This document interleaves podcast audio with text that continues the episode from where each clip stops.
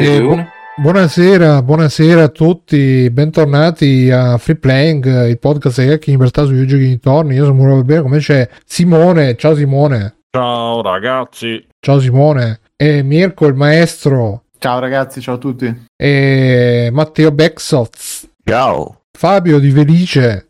Ciao. E Alessio. Eccomi. Vita dal negozio. Stasera ragazzi non abbiamo Biggio, o forse arriverà più tardi o forse no, siamo in uh, fervente attesa di sapere cosa farà, probabilmente no, ma forse sì, chissà. Fate i vostri... Tanto sorpresa PG Ferro si è iscritto al canale. Grande, Grande PG Ferro, benvenuto, ben iscritto.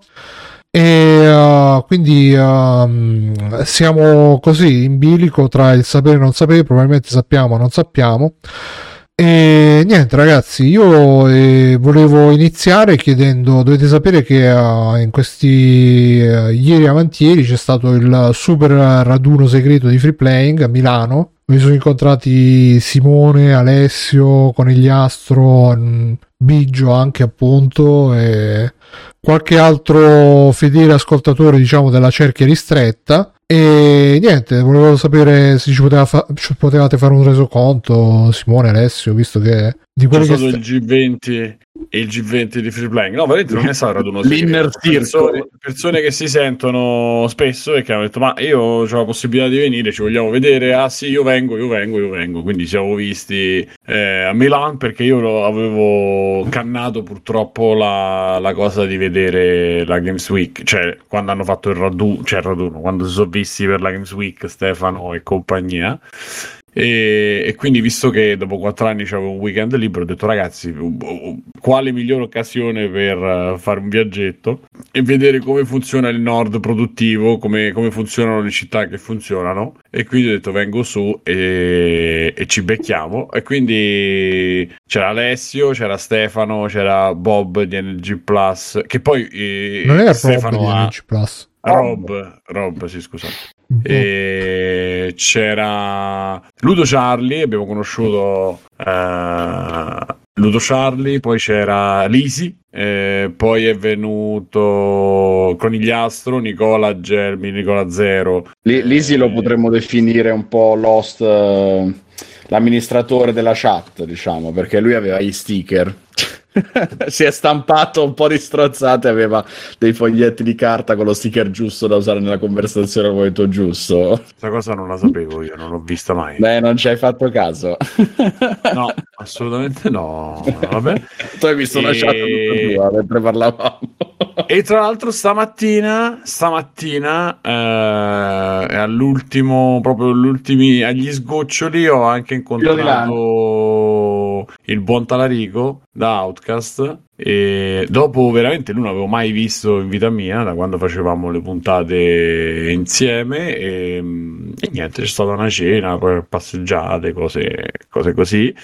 Ma è stato molto bello il, l'approccio. Eh, arriviamo in centrale Stefano stava con uh, Rob e con, uh, e con um, Lisi, arrivano in centrale, ci vediamo davanti alla stazione centrale e mentre camminiamo si avvicina un ragazzo di quelli che stanno lì davanti alla stazione che fa Eh amico, eh, scusate la voce è per farvi capire, insomma, è andata così, è fatto tutti i tuoi amici sono eh, free playing, possiamo dire così, sono free free così l'ha, proprio preso sotto il braccio e potete immaginare una persona alta due metri con sotto Stefano che è alto come un sardo e... C'è discriminazione verso i sardi eh. un po' di shaming esatto e lo ha Uh, è partito così e Stefano a un certo punto si è, di, si è così si è di scusate Stefano gli ha risposto eh ma, me, ma mica, mica, solo loro anch'io. Sì, e niente quindi, quindi questa è stata una è stata la partenza. Poi siamo andati siccome dovevamo aspettare con il Astro che veniva eh, da, da lavoro quindi abbiamo dovuto aspettare un po' di più per mangiare l'appuntamento era un po' più tardi verso le otto e mezza le otto e mezza no e mezza vabbè insomma abbiamo preso appuntamento di mangiare tardi, siamo detto andiamoci a fare un aperitivo e ci siamo messi là a bere una cosa è arrivato Alessio è arrivata pure Carlotta e Ludo Charlie vabbè c'ha un nome cioè. e... e lì c'è stato il mio momento Che un momento di ingenuità. Vabbè, ingenuità, in verità è stato un momento perché di solito... Bontà, bontà, ma mista ingenuità. Insomma, beviamo questa cosa, facciamo il brindisi così, a un certo punto arriva um, un ragazzo che ma stavate sempre in zona stazione, Simone? Cioè... Sempre vicino alla stazione. Ah, uno di quei ragazzi a cui manca un venerdì per arrivare la domenica, diciamo, perché è un ah, po'... Vabbè, insomma, a un certo punto mi, ci chiede... Da mangiare? Al tavolo ci... No, ci chiede un euro. Allora ho detto, va, ho detto guarda, siccome avevamo, fatto l'aperitivo, cioè delle, avevano portato delle cose in più, erano delle bruschette esattamente, e io ho preso proprio istintivamente il piatto, ho detto, perché dice c'ho fame, ha detto mi dai qualche soldo, e ho detto guarda, intanto mangi, cioè vieni e, e cioè, mi sono dovuto prendere la cazziata la cazziata no, è stato carino il, il, il, padrone del locale perché praticamente dice adesso uh, adesso mi chiederà dice io ogni tanto a fine serata gli do qualcosa ma a inizio serata no perché eh, se no poi insomma questo, questo là sì, dice poi rimangono là e perché lì dietro c'è un market che vende cose a bere. So, mi sono sentito un po' perché per me era naturale e, e se voleva qualcosa uno, uno, comprava una cosa in più. Cioè, preferisco farti mangiare che darti il soldo che non lo so che cazzo fa. Cioè, uh, che fine fa. E, e poi lui c'aveva proprio fame. Ci ha detto grazie, si è messo a mangiare e quindi. Uh, momento, momento eh, amaro ma dolce, diciamo. E, e niente, poi insomma sono, ci hanno raggiunto tutti, ci ha raggiunto Nicola, ci ha raggiunto e conigliastro, abbiamo mangiato dell'ottima pizza abbiamo... e poi c'è stata una telefonata, non so se è stato documentato, dovremmo verificare poi un po' tutto. E eh, abbiamo ascoltato un, uh, il nostro amico Gaming Action che è anche poi autore dei remix e quindi la telefonata si è svolta con lui che mi chiedeva pezzi.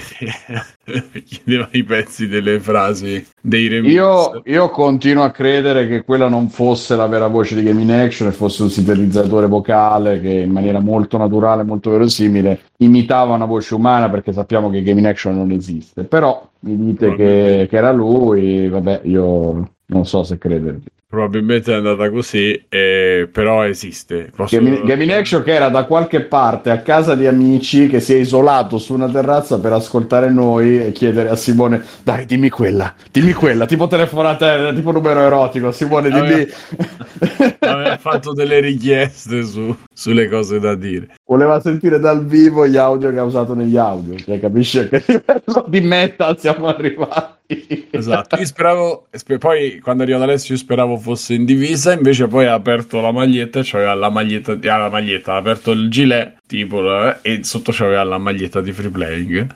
Ti ho messo a sede subito così. Esatto, perché io invece mi aspettavo una cosa, la sua divisa. E invece... Divisa del negozio, e invece... La polizia. E... Esatto. Sì, sì. e poi ragazzi Stefano non so come riesce a mangiare eh, il suo peso in, uh, in, cibo e a berlo e a rimanere sia normale a dimagrire addirittura quasi a dimagrire incredibile poi molto bello tutti la pizza e Lisi che è, è Lesi scritto con EZY che è il suo nick su Telegram e che, ha, che lui è aristocratico il filetto si è mangiato il risotto Buono. perché lui non, non, non, si mischia sì sì. Noi vili plebei con la pizza capito? È stato un momento molto bello che era avanzata una pizza cioè nel senso che si sono sbagliati al ristorante e ci hanno portato una pizza in più che era salsiccia e friarielli è apparsa una salsiccia e friarielli così dal nulla. Abbiamo tutti istintivamente dato a conigliastro che è vegetariano no, ragazzi, no. Allora, se faccio, ma togli, togli la salsiccia, togli la salsiccia, che tipo come i gatti fanno. Eh, no, no, invece no, grazie, ragazzi. E, e, niente, così. Però ci dicono e in chat abbiamo... che Lisi è celiaco, forse per questo non mangiava la pizza. Però se ci rispiegate le battute così... Sì, esatto, cioè stavamo... Sì, sì, ma... Comunque, insomma... Comunque, insomma, vabbè, è stata è stato bello perché poi lì si è arrivato, penso, da lavoro, quindi stava con uh, una camicia, cioè era vestito meglio di tutti probabilmente, quindi sembrava veramente lui stava a fare una cena di lavoro con insieme a quelli del, del centro sociale. E tra l'altro Simo, tu forse non sei aggiornato sul dopo cena, cioè quando lì si ci ha accompagnati che è stato tragicomico in, in un momento alla free playing, in un puro momento alla free playing Perché praticamente lì si doveva riaccompagnare con la macchina che aveva lì vicino al parcheggio me, Conigliastro e Rob. Rob aveva la macchina um, a, una, a un altro parcheggio in periferia di Milano e quindi ci allontaniamo, ci salutiamo, dai ci vediamo domani, ah, ciao ciao ciao. Nel, te- nel, frattempo che è successo tutto questo si è fatto un po' più tardi, per cui era passata mezzanotte e la metro verso mezzanotte e mezza si ferma a Milano. Per cui per me probabilmente era già tardi, barra ero sul, sul filo del rasoio, Rob pure, Lisi, ma no, vi accompagno io, vi accompagno io gentilissimo, ci porta verso il parcheggio. Arriviamo al parcheggio, un parcheggio sotterraneo gigantesco di quelli degli hotel. Siamo al piano meno 3, vediamo la macchina, Lisi si tasta le tasche e non trova le chiavi della macchina. Mm. E lì mancano 20 minuti alla chiusura del parcheggio dove c'è la macchina di Rob, terrore, panico.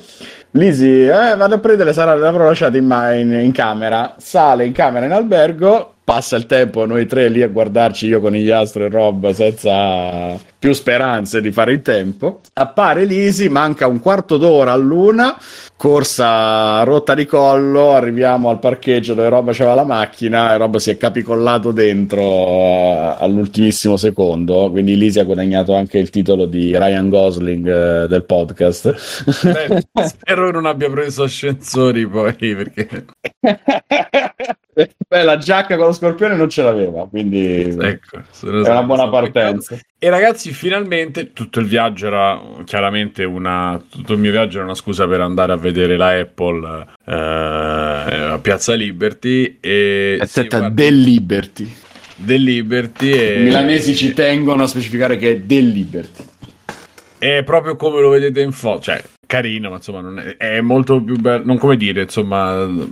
Bello quello di Roma. No, eh, no, quello, di, no. quello, di, corso, quello del corso è bellissimo. Ci sono stato io quello, eh, io quello del corso non l'ho visto, onestamente. E quello eh, ho visto però quello di Milano per dire.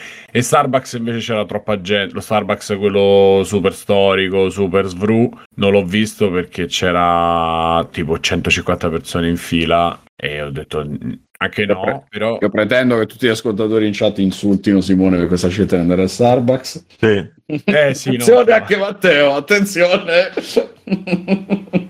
No. Sentilo come disapprova. Intanto non sono riuscito a entrare, Matteo, quindi tutto a posto. un commento, per favore. Io l'ho provato Starbucks, fa cagare, dai. Sentilo, fa cagare. Sono andato per disperazione a, a, stamattina a pranzo, ho mangiato, quel, però a quello normale, non a quello storico. Ho mangiato un, uh, un, toast e loro anche il toast ti devono chiamare. Cioè tu stai là davanti e fai small, small, small. Con l'aceto americano. Da. Sto qua, sì, tra l'altro, ma sei di... di Rozzano, small. E ho comprato una bellissima tazza che può darsi dopo sfoggerò. E... Bebile Ficciata ha scritto: I tuoi progenitori napoletani sono bestemmiati. Sono Yes Man. Mia nonna di Salerno da lassù, probabilmente sì. Ma comunque non vo- cioè, volevo Anche Mircotto, dove cazzo vai, Simo? no, fermi, ragazzi. Io non volevo andarci a prendere il frappuccino, volevo andare a vedere proprio il negozio. Eh, non volevo andare a prendere il cappuccino là. Eccolo che anzi, oggi Ludo Charlie ci ha portato, per dire perché poi ve la prendete con me, Ludo Charlie ci ha portato in un posto che si chiama eh, Orso, Orso Nero. Orso, Orso Nero Caffè, una cosa del genere. E, e, che è un canadese che ha, fatto, che ha aperto la caffetteria in Italia per dirvi insomma. E... un bellissimo localino piccolo raccolto con poche cose curate e, e loro hanno preso tutti la stessa cosa. Io ho preso il caffè americano filtrato, ragazzi. Mi do questa delusione. Una dopo l'altra stasera. Esatto, esatto. Un biscotto. E comunque a Milano e, cioè, ci sono i Starbucks, ci sono Feltrinelli, cioè, Rizzoli, cioè, ma non esistono GameStop. Che non, non, non li hai visti, perché non li hai visti. Eh, certo, certo non, ti non, ti ci ho portato, ho evitato di portarti a GameStop e quelle due o tre vie uh, che, abbiamo, che ho visto non, non avevano uh, non avevano negozi di videogiochi. Anzi, c'è stato però... un, un, timido tentativo di romanità di organizzare all'ultimo. Andiamo al museo, andiamo a vedere la galleria. Sì, ma c'è il Covid e sei a Milano. Dove cazzo vuoi andare? Non c'è un posto libero neanche a prenotare. Ci ho provato. però al triennale sono riuscito ad entrare. E... Però c'è stata ho vissuto il momento, eh, cioè, per quanto sia dieci anni avanti Milano, un po' a tutti, eh, ho vissuto l'esperienza, sono andato a cena eh, dal, dal, buon Nicola il giorno prima, il venerdì sera, perché non, era, non, non ci volevamo vedere perché stanchezza del viaggio, eccetera, ho detto, vabbè guarda, si riesce a venire, ok? E... Insomma, ordino un... Um e loro dicono a Milano si dice beh prendi un globo ho fatto va bene vi ordino un globo e faccio l'ordine perché loro avevano da mangiare perché sta a dieta Nicola quindi eh, c'aveva il cibo pesato tutto calcolato per rispettare la dieta. E quindi dici tu senza che ti mangi le cose così tanto eh, la dieta è inutile che la fai giustamente mi ha detto perché in queste condizioni non è che un giorno di dieta ti aiuta quindi invece e... di prepararti lui la cena il pranzo vieni da mangia ti ha detto proprio ti ha messo il telefono in mano to ordinati quello che vuoi tipo sì, sì, perché, perché non, eh, non, era, cioè non era cosa. Col suo telefono, tra l'altro, ha preso il telefono di Simone e gliel'ha messo in mano. Fatta di corsa. E, no, ma l'esperienza non è stata questa, è stata che io ho ordinato alle 9 e ho mangiato alle 11, anzi alle 8 era un po' prima delle 9 e ho mangiato alle 11 e c'è questa, questa cosa surreale che il locale eh, poi abbiamo, cioè, Globo ha dovuto annullare la, chiaramente la, l'ordine e l'abbiamo rifatto da un'altra parte col Deliveroo, che poi la spiegazione tutte le stesse. Ma c'è questo fenomeno assurdo dove tu ordini, lui ti dice: ah, il ristorante sta preparando l'ordine e adesso l'ordine sta venendo ritirato. Quindi c'è qualcuno che prende la chiamata e ci sono tutti i nomi. C'è presente quando capite perché, cioè, quando andate a vedere i follower comprati di qualcuno che sono tutte persone, probabilmente cioè, account, non lo so quanto veri, ma sono tutti probabilmente che provengono dall'India e cose così. E c'erano tutti i nomi e foto che non sembravano neanche reali che si eh, intercambiavano e saranno e sta prendendo l'ordine e c'era un nome, sta prendendo l'ordine e c'era un altro nome. Eh, che messo?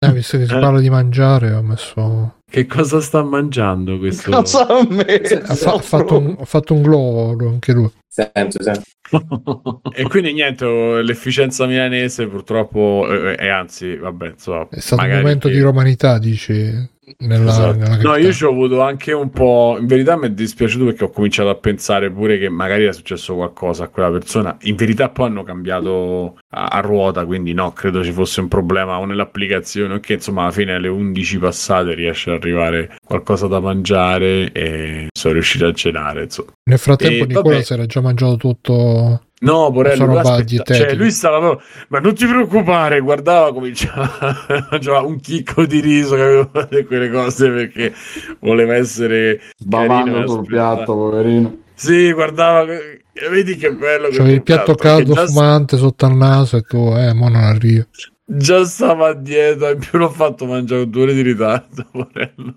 è veramente e... una brutta persona vabbè niente poi se Stefano si entra e si ricorda qualcosa ma più o meno insomma è stato eh... ah ecco vedi Ludo Charlie dice il saluto sono stata invocata ma in corso Buenos Aires ci sta. GameStop, so, forse GameStop, eh. eh, forse GameStop. E... Sì, sì, ma non l'ho visto. Infatti, non è che ho detto che non ci sono perché non ci sono, ragazzi. Eh, probabilmente sono molto stanco e non riesco a trasmettere che, che era così per, per, chiacchierare questa cosa. E, mm, e basta. Quindi direi che più o meno abbiamo detto tutto. Poi, se vi è realmente qualche cosa, possiamo poi. Attuale, vuoi aggiungere qualche dettaglio, qualche particolare? Penso che abbiamo raccontato più o meno tutto. È stata una scena molto divertente. Abbiamo parlato io e conigliastro sì, di argomenti esatto. che ci stanno a cuore, tipo il piccolo principe, tipo Dune. Mirko, Mirko a un certo punto si è. Stefano e... ha fatto di tutto per farci litigare. Esatto, lì si, si è spostato e si sono ritrovati faccia a faccia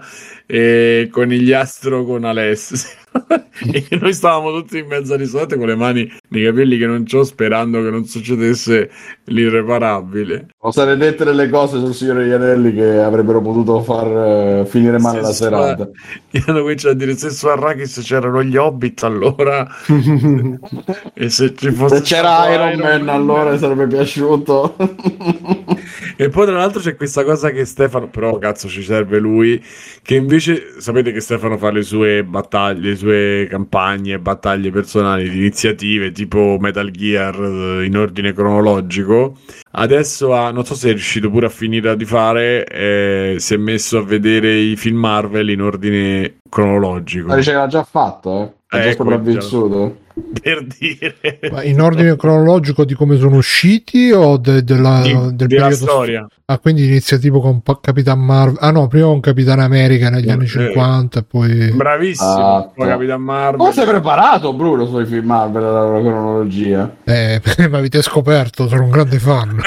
e poi e chiaramente poi io ho detto a Talarico stamattina ho detto ma l'hai visto i Guardiani della Galassia e tutti eh ma i Guardiani della Galassia Eh esatto e, e niente Quindi avete fatto pace con gli Astro, Alessio? Vi siete, avete trovato un punto di incontro? Ah, s- allora, sì, abbiamo ancora delle cose da discutere, sicuramente ci Tipo? vorrà più tempo, però eh, beh, progettiamo una follia di rivedere Dune una seconda volta a bocce ferme Ma infatti voi, a- voi due state tutti e due a Milano, perché non andate al cinema insieme? Perché non siamo proprio vicinissimi come sembra, però sì, si potrebbe tentare e vediamo se Eh, finisce È venuto Simone da Roma pur di, no. di farsi una mezza pizza con due ore di ritardo.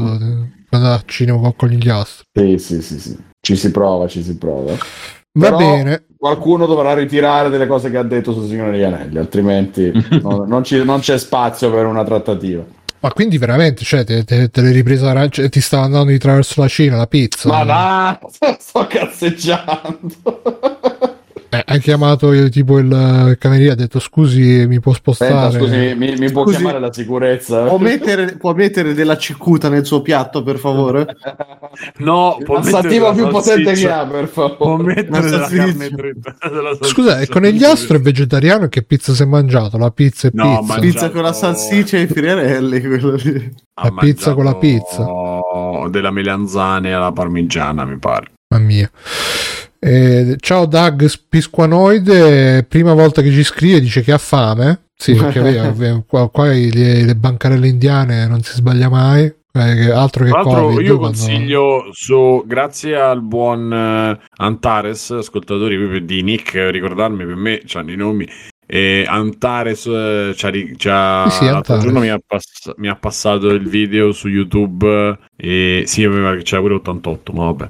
E, Paki- e Pakistan eh, Track. Aspetta che ragazzi è una roba meravigliosa. Pakistan che- Track, sì. Pakistan Track si chiama, vero? Aspetta che te lo recupero. Sì, sì, non c'ha veramente nessun senso. È stata la svolta di una serata, probabilmente.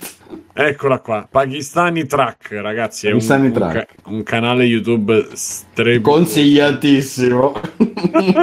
dove c'è questo meccanico che ripara i, i track, appunto, quindi i cazzo di camion, Camion. giganti, ma come se lo potessi fare, cioè lui sa farlo, ma gli strumenti non sono quelli che, di Pimp My Ride, non sono quelli di affari a quattro ruote, sono quelli eh, La buona alla di, buona. di tutti i giorni. Diciamo così perché cerchiamo di essere sì, volevo fare il. Io ho attivato le notifiche, è un canale da seguire ogni giorno. e c'è, c'è una riparazione di una gomma che viene scavata riempita di, di bitume poi fanno un, un calco e c'è un forno c'è una cosa e poi chiaramente con tutte le misure eh, eh, come dire le misure di sicurezza per chi lavora proprio e niente quindi anche questo è un extra credit così estemporaneo Mm-mm. Ok, va bene. Quindi niente, ragazzi. Se, se eravate a Milano avreste potuto avere un, uh, un glimpse, un, uh, un'occhiata. Potevate dare uno sguardo a questo grande evento eh, che purtroppo è già passato e chissà se si ripeterà. Sicuramente si ripeterà. E per adesso, quindi direi che è tutto. Fin tanto che non arriverà Stefano a raccontarci invece delle sue della sua prospettiva su questa, su questa grande scena che praticamente da quello che ho capito lui è stato il, il mattatore della, della serata e quindi Beh, a un certo punto è partita una storia con la nonna e il cameriere, però quella la Il granchio cameriere. Sì, sì. la nonna di chi scusa la sua La nonna di Stefano perché stanno C'era ordinando il vino. Stanno, no, stanno ordinando il vino. E che sono sardo, mia nonna era di Gallura. Perché il vino era un vermentino di Gallura, non mi ricordo. E quindi non lo so, praticamente è diventato il mito cam- dei tutti i ragazzi, dei camerieri. E, e fi- in verità neanche sedotto uno, probabilmente. No, Lisi ha, se- ha sedotto la, la- Ah, certo. Non ho capito. Lisi ha sedotto la cameriera. Ah, non lo sapevo. proprio... Sì, sì, sì. Vabbè, vabbè, Se poi se proprio abbracciato mentre passava. Ah, sì? No. Comunque, se. Stefano ha me- sedotto il cameriere, è vero. E a me mi ha cazziato perché ho scelto la pizza che a lei non gli piaceva, non ho capito. Vabbè. No, non ha apprezzato Comunque, questa tua Poi quando se entra Stefano oggi, che, che pizza avevi preso la pizza con le zucchine. Le zucchine. E io però stavo scegliendo e ho fatto, ma tu c'è una pizza che sceglieresti, che, che consiglieresti? Ma guardi, io a te la verità, proprio milanese doc, mamma mia ha, det- ha detto tutte pizze che ho lo stracchino, il prosciutto crudo, fritta, girata. E ho fatto, no, guarda, da, da un'ora che mangio, se mi mangio pure lo stracchino, il prosciutto e tutte queste cose qua, eh, svengo sul tavolo qui. E quindi niente. Tra l'altro, Mirko poi sa quanto io reggo il vino e mi ha fatto bere tipo due bicchieri di prosecco.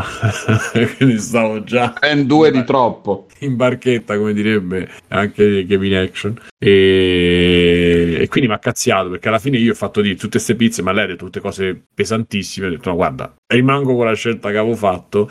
Effettivamente era poco, cioè era saporita, ma non chiaramente puoi mettere col prosciutto crudo, stracchino, mozzarella, pomodoro, eccetera. Quindi, comunque, vabbè, insomma, Ok.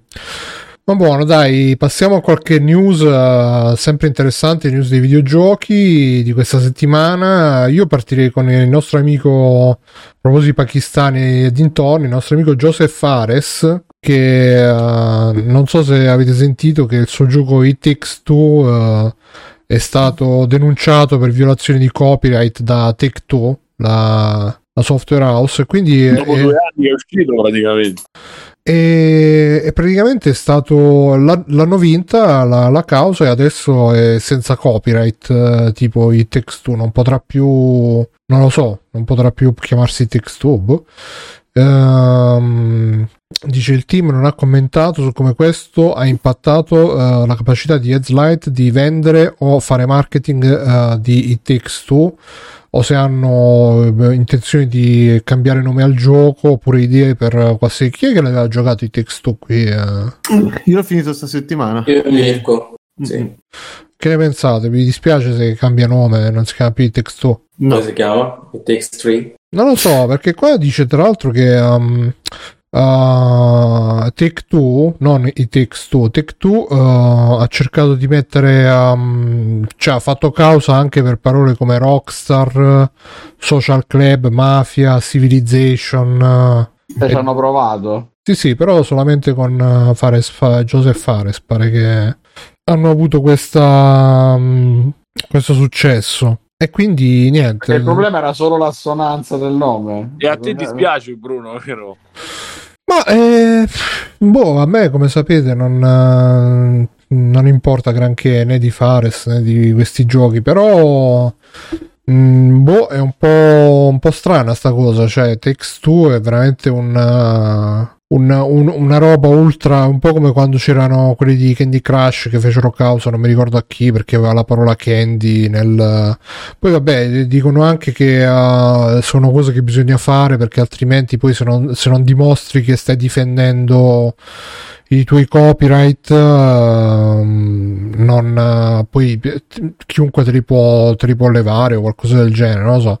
Ecco qua ci vorrebbe Nicola però eh, magari sta dietro c'ha, la, c'ha l'intuito più acuto Che e, più incazzato. dici. eh sì può, può- può capire meglio queste cose E qua dice Thinking Like a Rockstar, un brand uh, per uh, performance live, ha abbandonato il suo trademark dopo che è stata fatta da Take Two. E Rockstar X, X Throwing, uh, una, una società di lancio di accette della Florida, non so che cosa faccia questa società, sta cercando di opporsi alla, a Take Two, anche se è, è, è complicato. Sì, sì, magari lanciando le accette anche, visto che è la loro specialità, però... E niente, Suarez, Plenty Fox, tutto qua. Quindi migliori auguri per uh, Fares, uh, Joseph Fares. Uh, speriamo che, che, riesca diciamo, a risolvere questa questione. Poi qua altra notizietta che ci ha messo Mircotto che dice che uh, il 20% di quelli che giocano a Xbox Cloud usano uh, i controlli touch con il cellulare. Lui era molto scandalizzato per questa cosa. Matteo, tu sei scandalizzato che la gente usa il touch per, uh, giocare a cloud? L'hanno messo apposta per giocarci col touch, no? Eh alcuni sì, però... Tut, alcuni, non tutti. Sì. Ci, ci, in pratica ci lavorano apposta per metterci comandi che ne fanno le usi neanche, ci lavorano. Scusa, eh, eh, è rispettoso. È rispettoso, bravo. Tu dici che lo fanno per rispetto. C'è Renatino lì che tocca, che fa i controlli touch senza nemmeno giorno di ferie. Eh. 365 giorni all'anno. Esatto. Il buon Renatino.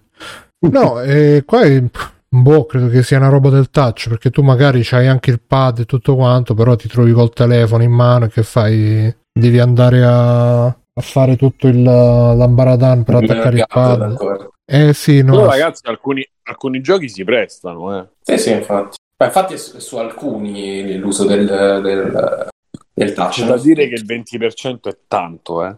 eh però è certo. vero che magari tu stai in giro e vuoi provare il gioco, non è che dietro l'accrocchio che te lo trasforma in pad, quindi ci può stare, direi. No, a Sacci ci può stare, però è tanto, cioè comunque a me rimane tanto solo a pensarci. Ecco. È sorprendente, è una... Scusate il gatto qua sta impazzito stasera. È una statistica sorprendente e ci sono uh, anche dei giochi individuali dove il 30% dei giocatori usano solamente i, ta- i controlli touch, quindi Hades, ah, che è proprio un gioco da touch. Il 30% di chi lo usa su mobile o il 30% generale di chi usa il cloud? Boh, credo che sia il 30% eh. di chi usa il cloud. Allora è tantissimo. Tipo Hades, giocarci col touch eh, la vedo dura. Beh, sì, non so come fai. No, no, eh, io pensavo fosse di chi lo usa mobile, invece se semplicemente di chi usa il, il cloud.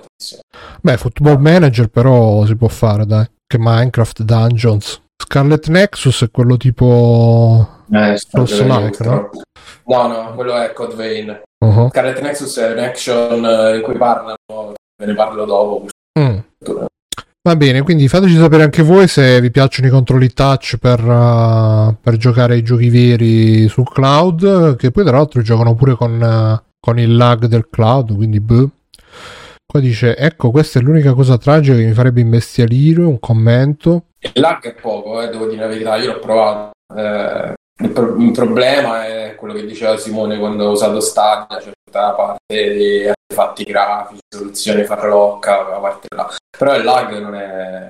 Non è un problema. Boh, io ho provato no. la settimana scorsa Xcloud e um, scrivevo anche sul gruppo. Penso di essere stato io un caso particolare perché nessuno ha riscontrato il problema che ho avuto io che eh, ho provato Fallout New Vegas, quindi manco di ultimi giochi su Xcloud, su PC e c'era, c'era proprio un lag pazzesco. Ah sì? Ah, boh. Penso io ho provato Con una 40 mega e 20 millisecondi di ping, quindi non è che era Beh, proprio... ma l'hai provato col touch o... Ah, no, l'ho... Io 20, 40 20 è la connessione media perché Scusa, qui non è, non, è, non è richiesto minimo una 100 sbaglio. No. No, no, no, io in realtà avevo fatto il test e mi diceva che con questa connessione ero tranquillissimo. Mm, ah. Non tanto, evidentemente. Beh, Poi, boh. Beh, però scusa, non ti sei agitato mentre giocavi? Agitato in che senso? Ero tranquillissimo. Ah, ma ok, va bene, quindi niente, Xcloud ancora non ci convince. Poi qua abbiamo Activision, qua tester licenziati dopo che gli era stato promesso un aumento, report. Praticamente questi, uh, questa è una roba che è uscita da, dal solito Jason Schreier, ex Kotaku che adesso scrive per Bloomberg e praticamente uh, c'erano questi 12 um, tester che era da tempo che gli promettevano di, di aumentargli la paga e invece poi di punto in bianco sono stati licenziati. E pare che Genovesi farà una storia su, questa, su questo evento però ancora non, non, non ne siamo sicuri. Quindi un'altra, un'altra tacca per Activision che, che non, non navighi in buonissime acque ultimamente. Adesso tu che ne dici di Activision? Vorresti andare a lavorare lì? Eh, sta un attimo impegnato. Ah, C'è ok. scritto sul gruppo nostro. Ha attivato il pippolino. Ale, Ale, Ale. Ah no, pensavo su Ryer. Ah, scusate, Eh, scusate. Schreier è Aurelio. Sì, che nessuno lavora. È uguale. Ai, ai, ai, ai. Ok, va bene. Poi invece la notizia principale, almeno da quelle che, che, che ho visto, è PlayStation, nuovo abbonamento PS5 e PS4 in stile Xbox Game Pass in lavorazione. Il nome in codice è Spartacus, quindi... Eh, Ah, in realtà le prime voci circa questo tipo di progetto risalgono allo scorso aprile, bla bla bla. Secondo quanto riferito da una persona vicina a Sony, l'idea è di far pagare agli utenti PlayStation una somma mensile grazie a cui poter accedere a un catalogo di giochi moderni e classici, esattamente come accade con Xbox Game Pass, ma senza e renderli, con, con PlayStation Now, tra l'altro. Ma senza renderli disponibili automaticamente dal day one. A quanto pare è previsto per la prossima primavera il servizio vedrà la fusione di PlayStation Plus e PlayStation Now in un'unica piattaforma. Offrirà tre tipologie di abbonamento, la prima identica all'attuale offerta PlayStation Plus, la seconda dotata di un ampio catalogo di giochi PS4 ed eventualmente PS5, la terza che includerà anche demo estese, game streaming e classici PS1, 2, 3 e PSP. Quindi una cosa non lo so a voi ispira? A me onestamente boh. Cioè Sony è Ah, stato eh, non, non vedo dice che, le esclusive, dice che le esclusive non ci saranno, confermata sta cosa? C'è scritto che non saranno disponibili al day one, quindi esattamente PlayStation Now. Eh, Che cazzo cambia? Boh, forse aumenteranno il catalogo, però voglio dire, non... eh, magari ci saranno dei giochi che rimangono sempre, tu li puoi scegliere, che cazzo ma ne nemmeno su Game Pass ci sono dei giochi che rimangono sempre. Lì c'è una rotazione eh, insomma, bimestrale. Sì, no, dico tot. magari loro fanno un catalogo e ti dicono puoi giocare questi e ne mettono, capito? Eh, però voglio dire, non è che cambia così tanto rispetto a PS Now, eh. PS Now è sta roba qua, forse, forse tireranno fuori dei giochi un po' più recenti, non so, però voglio dire, dal momento, la grande differenza col Game Pass è che lì ci escono se, se non c'è quella è praticamente il PlayStation Now. ma PlayStation Now è solo streaming o li fa No. anche scaricare No, no, Mi hanno detto... scaricato. Eh. E guarda, è un Game Pass, solo che non hai i giochi, eh, diciamo, quelli del Day One, eh, e hai i giochi PlayStation 3 che puoi giocare in streaming e non puoi scaricare quelli là. Però i giochi PS4 e PS5, PS5 credo non ci sia ancora niente, però giochi PS4 puoi eh, scaricarli e fin tanto che c'hai l'abbonamento attivo li giochi come Game Pass. Mm. E- E tu i giochi l'hai visto? Eh, forse stanno qua. Sì, sì, io qual- qualche mesetto me lo so fatto, perché magari sai c'è quel giochino che non ti compreresti, ma te lo giochi volentieri. Allora, qua io vedo Final Fantasy 9, Celeste, Mafia eh, Definitive Edition, Final Fantasy 8 Remastered, Fallout 76, Last of Us Part 2, vabbè, Tekken 7, Pathfinder, Final Fantasy 7, quindi normale. Sì, sì, c'è, c'è Neo 2, qualcosa c'è, certamente Eh, c'è meno- Ape Escape eh, 2, insomma. sicuramente è meno, meno aggiornato rispetto al Game Pass. quello. Dice Pisolino, l'offerta PS Now è piuttosto scarna, sia per i titoli recenti che per il retro gaming si può fare molto di più. Ma quindi PlayStation Now c'è una specie di catalogo permanente, e Sì, invece il Plus è quello che ti dà il gioco I due giochi al mese. I tre giochi al mese. che Sì. ti rimangono E- fin e tanto anche- che sei abbonato, tipo. Sì. Sì, e anche PS Now ha dei giochi nuovi, quindi probabilmente uniranno queste due cose e boh, però insomma non, non mi sembra una rivoluzione. Dal, momen- dal momento che manca la caratteristica base del Game Pass, cioè i gratis One, non mi sembra sta grande rivoluzione. Ma secondo te la caratteristica base del Game Pass è quella? Cioè, mm, Rispetto a PS Now, sì. perché secondo me, cioè, il bello del Game Pass è che ci stanno un sacco di giochi, cioè di seconda, terza fascia, che uno magari non si, tu non te li compri quando escono, però se escono su Game Pass oppure se arrivano su Game Pass ti ci fai, ti ci fai il giro, comunque li provi, ci giochi. Sì, ma io quando mi riferivo comunque ai giochi che non escono dei One, mi riferivo pure a questi, cioè pure agli indie, ai giochi piccoli. eh, se eh, è vera l'indiscrezione che è uscita che non saranno giochi al day one, eh, adesso. Boh. E Mirko, tu che dici?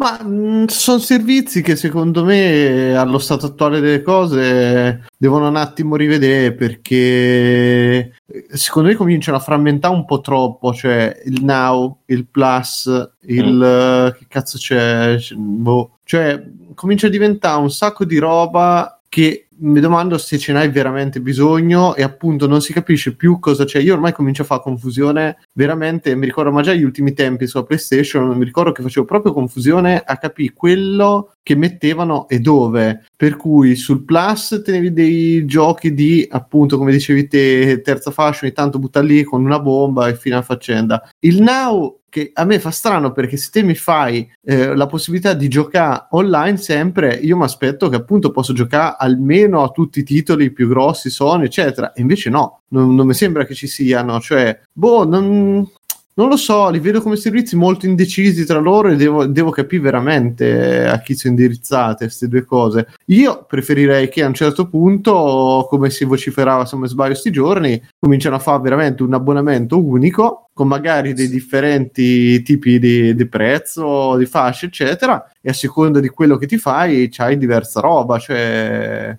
boh, a me quello di Microsoft, torniamo lì, sembrò di parte, però funziona bene. Cioè, io so che lo stesso catalogo di, eh, del mio Game Pass ce l'ho su, eh, da poter giocare su Xcloud eh, con delle piccole limitazioni, appunto, dovute ai controlli che per me. Il fatto che ho giocato, per esempio, appunto Fallout New Vegas, non potevo giocarlo su PC con eh, il classico mouse e tastiera, un po', boh, non ne capisco nemmeno lì il motivo. Però, boh, mi dà meno fastidio di cercare di capire quello che c'è dove, perché e quale abbonamento devo fare. Sì, è probabile che comunque loro siano partiti Sì. dalla stessa, dalla stessa, eh, stessa idea e stiano semplicemente cercando di unificare i diversi.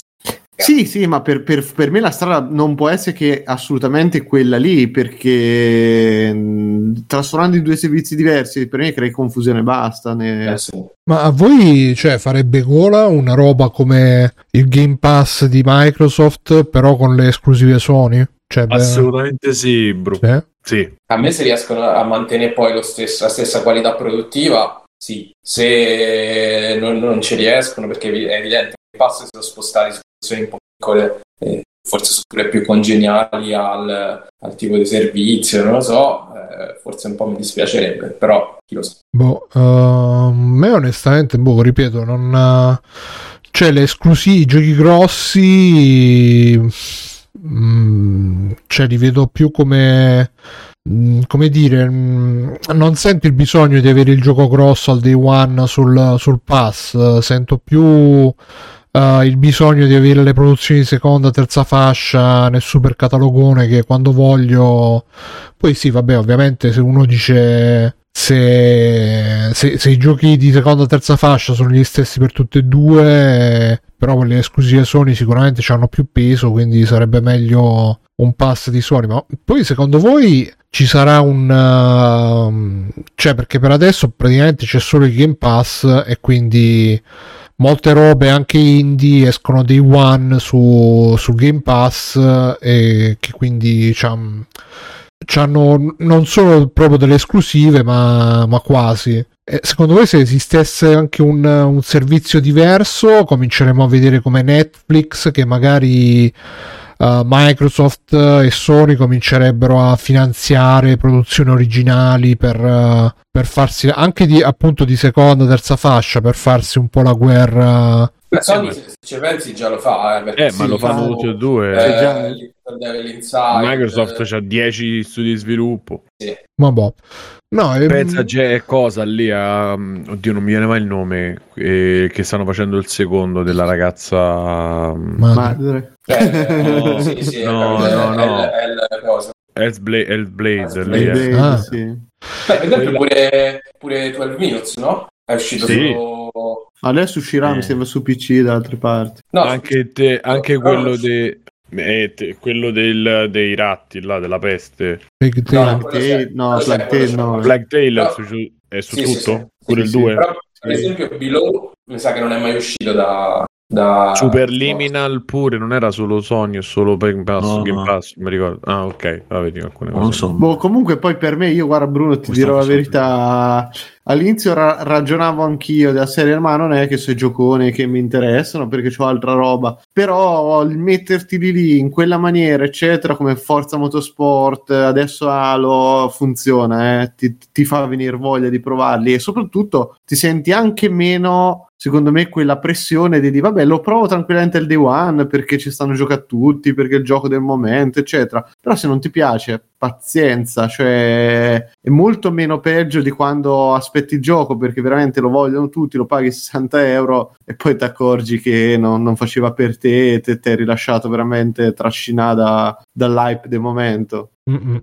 E vabbè, dai, allora aspettiamo con ansia questo game eh, Sony Pass, eh, eccetera, eccetera. Poi c'era anche la questione in realtà dei giochi mh, emulati, che oggi ho visto un video del, del Modern Vintage Gamer che diceva che praticamente c'è il problema che per ogni gioco devono mettere gli achievement eh, e pare che per raggiungere gli achievement, eh, i trofei, anzi eh, ai, ai giochi emulati ci vogliono anche 2-3 mesi e quindi è un po' difficile aggiungere i giochi al catalogo. Però boh, sta cosa della retrocompatibilità è un po' così. la- che mi sembra anche onestamente, cioè, voi paghereste di più per avere la retrocompatibilità con PS1, 2, 3 PSP? No. Eh, alla fine è quello il. no l'idea di pagare di più per avere giochi così vecchi secondo me è, è totalmente illogica Eh, per me, però non, non siamo vabbè, retro gamer. Perché sono proprio, quelli, quelli- che- so proprio quei titoli su cui fai il catalogo. Cioè, il discorso è che tu mi dici ad adesso in poi, ragazzi, bomba a 8 euro al mese vi trovate tutti i vecchi giochi. Io te lo ricordi Tombi? Ve lo ricordate Tombi, ragazzi? Cioè, la, la- la possibilità di giocare a Tombi gratis su PlayStation 5, eh, cioè gratis, ha un, un piccolo abbonamento mensile tutte le volte che vuoi. Secondo me eh, c'ha un valore. Il dire, oh, guarda, che se spendi 5 euro di più al mese c'è anche il retro gaming della vecchia roba con la stessa grafica, stessa cose, tutto. Mm, insomma, non so quanti veramente nostalgici possono fare una fetta di mercato così grossa e significativa. Secondo me, pochi. È, è proprio che è un'economia che da una parte è nuova, cioè se per l'home eh, per, il, per il cinema, per la esatto, cioè per tutta la roba video, serie TV, eh, in qualche maniera può funzionare e con i videogiochi tu non puoi fare, ah ti do un pezzo qua, un accessorio, 5 euro di più, Sì. 3 euro di là, cioè Ma se infatti rimetti i vari, che ne so, DJ Max Portable, che è una cosa che a me piace molto, a parte quello per PlayStation 4 che non mi ricordo come sia, arcade, no, per- vabbè, collection, boh, vabbè. Se mi rimetti proprio gli originali per PSP per dire, oppure metti eh, Guitar Man che c'è solo, mi sa che è rimasto solo la versione PSP, c'è solo quella, o altre cose disponibili o il catalogo PlayStation intero, cioè magari lì mi dai eh, la cosa di giocarlo perché diventano giochi, alcuni diventano giochi minori e doppia A ugualmente. Eh, e in più ci metti le, le, le esclusive eh, che, che poi pure là io il day one dell'esclusiva se non c'ho se non c'ho voglia che non mi piace sì lo posso provare come dice Mirko è pure vero che Mirko cioè Microsoft c'ha due esclusive cioè c'ha- ormai sono rimasti Halo e Forza Sì, sì, no, però vedi, però ti butta dentro roba loro, il, Back for Blood e altre cose, cioè non, non è che non ce l'ha titoli abbastanza importanti di dentro a cadenza mensile, eh. Cioè no, oddio, mensile magari un po' esagerata, però... Eh, Sì, però, però sai, sai cos'è, Simo? Che una cosa che mm, stavo pensando è che un conto, se tu vuoi il nostalgico, un conto è il nostalgico che ti compra il retro gaming, cioè che si va nei mercatini, si cerca il gioco, ancora il supporto fisico perché parte del collezionismo, eccetera, ed è un discorso, ma retro gaming che lo vuole far solo in digitale, secondo me, retro gamer, no, retro gamer, non, non- non credo che sia uno proprio che l'andrebbe a comprare il gioco per averlo, cioè quello che gli piace giocare a roba vecchia, se la va, se la cerca e, la, la possiede in qualche maniera. Quello lì io uno, ah no, no, io sono un retro gamer e mi pago di più l'abbonamento,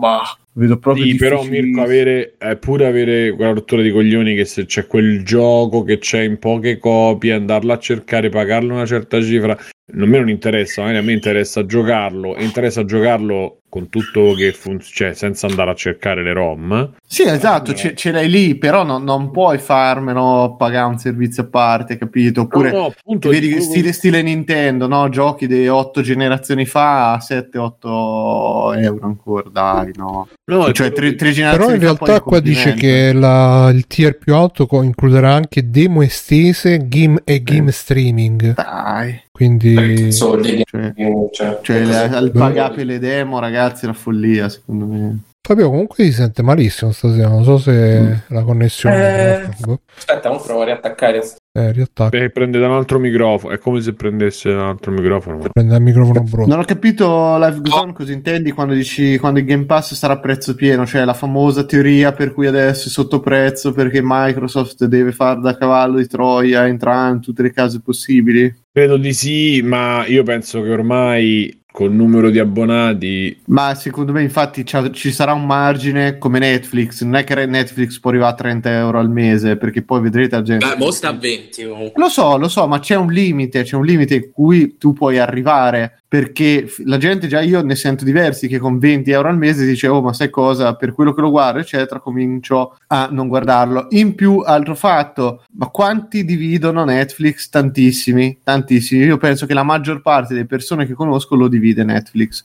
Per cui te c'hai un limite per fin quanto manterrai questa possibilità puoi aumentarlo il prezzo perché la gente farà sempre il ragionamento ma alla fine pago XX all'anno ma quando diventa singolare senza possibilità di dividere e altro eh, io No, non già arrivare tolto, sì, sì, sì. Esatto, 30 euro non ci arrivi. Stesso discorso, il Game Pass ancora, ma come il PlayStation Plus, eccetera, ancora il- a prezzo pieno, non credo nessuno lo paghi perché basta che vai su un sito, aspetta anche, guardavo su Amazon la, la scheda di un anno di PlayStation Plus, la paghi 40 euro rispetto ai 69 che ti costerebbe a prezzo pieno, per cui anche lì secondo me possibilità ancora di, di- di risparmio di margini ce n'hanno tanto. Io credo che a un certo punto svegliano ragazzi il Game Pass da 13 euro al mese ve ve ne costa 50 dai ragazzi Vabbè, comunque dice Pisolino, il retro gaming va anche bene, ma dovrebbero pomparli, sbloccare il frame rate. Nessuno è interessato a roba che gira a 10 frame. Sì, Anche. no. In realtà credo che pure là, un po' come il discorso dei trofei, se vuoi... In realtà Microsoft l'ha fatto con eh, i giochi in retrocompatibilità, Mm, credo che c'hanno molti... l'FPS boost Sì, oggi eh, o vanno in alta risoluzione o hanno l'FPS migliorato, quindi però Microsoft su sta cosa ci ha spinto fin dai tempi di 360 quando c'era già la retrocompatibilità con i giochi della prima Xbox.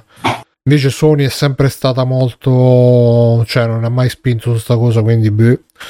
E vabbè, dai, quindi aspettiamo che arrivi questo PlayStation Game Pass. Uh, vediamo che cos'altro sta qui. Nvidia GeForce mette il turbo con il piano RTX 3080. Ah sì, qua c'è stata mezza polemica perché praticamente sarebbe il GeForce Now. Hanno mm, hanno, hanno ehm, potenziato il servizio per chi paga di più, però l'hanno depotenziato per chi paga di meno e quindi chi, chi aveva il piano premium eh, se la prende un po' in quel posto. Il trono di spade prequel cancellato da HBO nonostante sia costato 30 milioni. È tornato Pensate. Alessio che... Eccomi. a noi.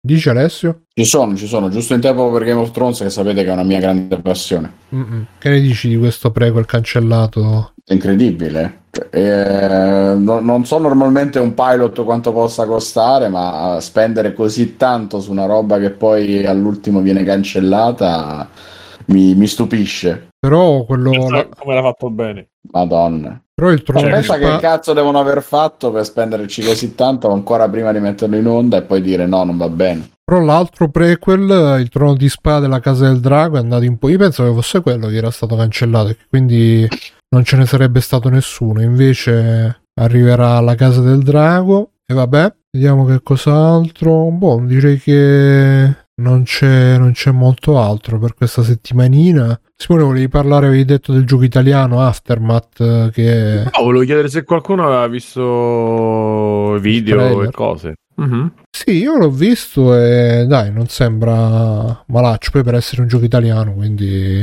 a maggior ragione. Però, boh, Finanziato vedremo. dai russi, eh. Sì, sì, no, ho sentito anch'io il cortocircuito, dicevano quella, quella roba lì, chissà. No, sembra figa, sembra figa anche l'idea che eh, invasioni aliena, alieni tipo Lovecraft, eh, eccetera, eccetera. Però, dai, vediamo quando, quando- hanno detto quando esce? No, no, no. Mm-mm.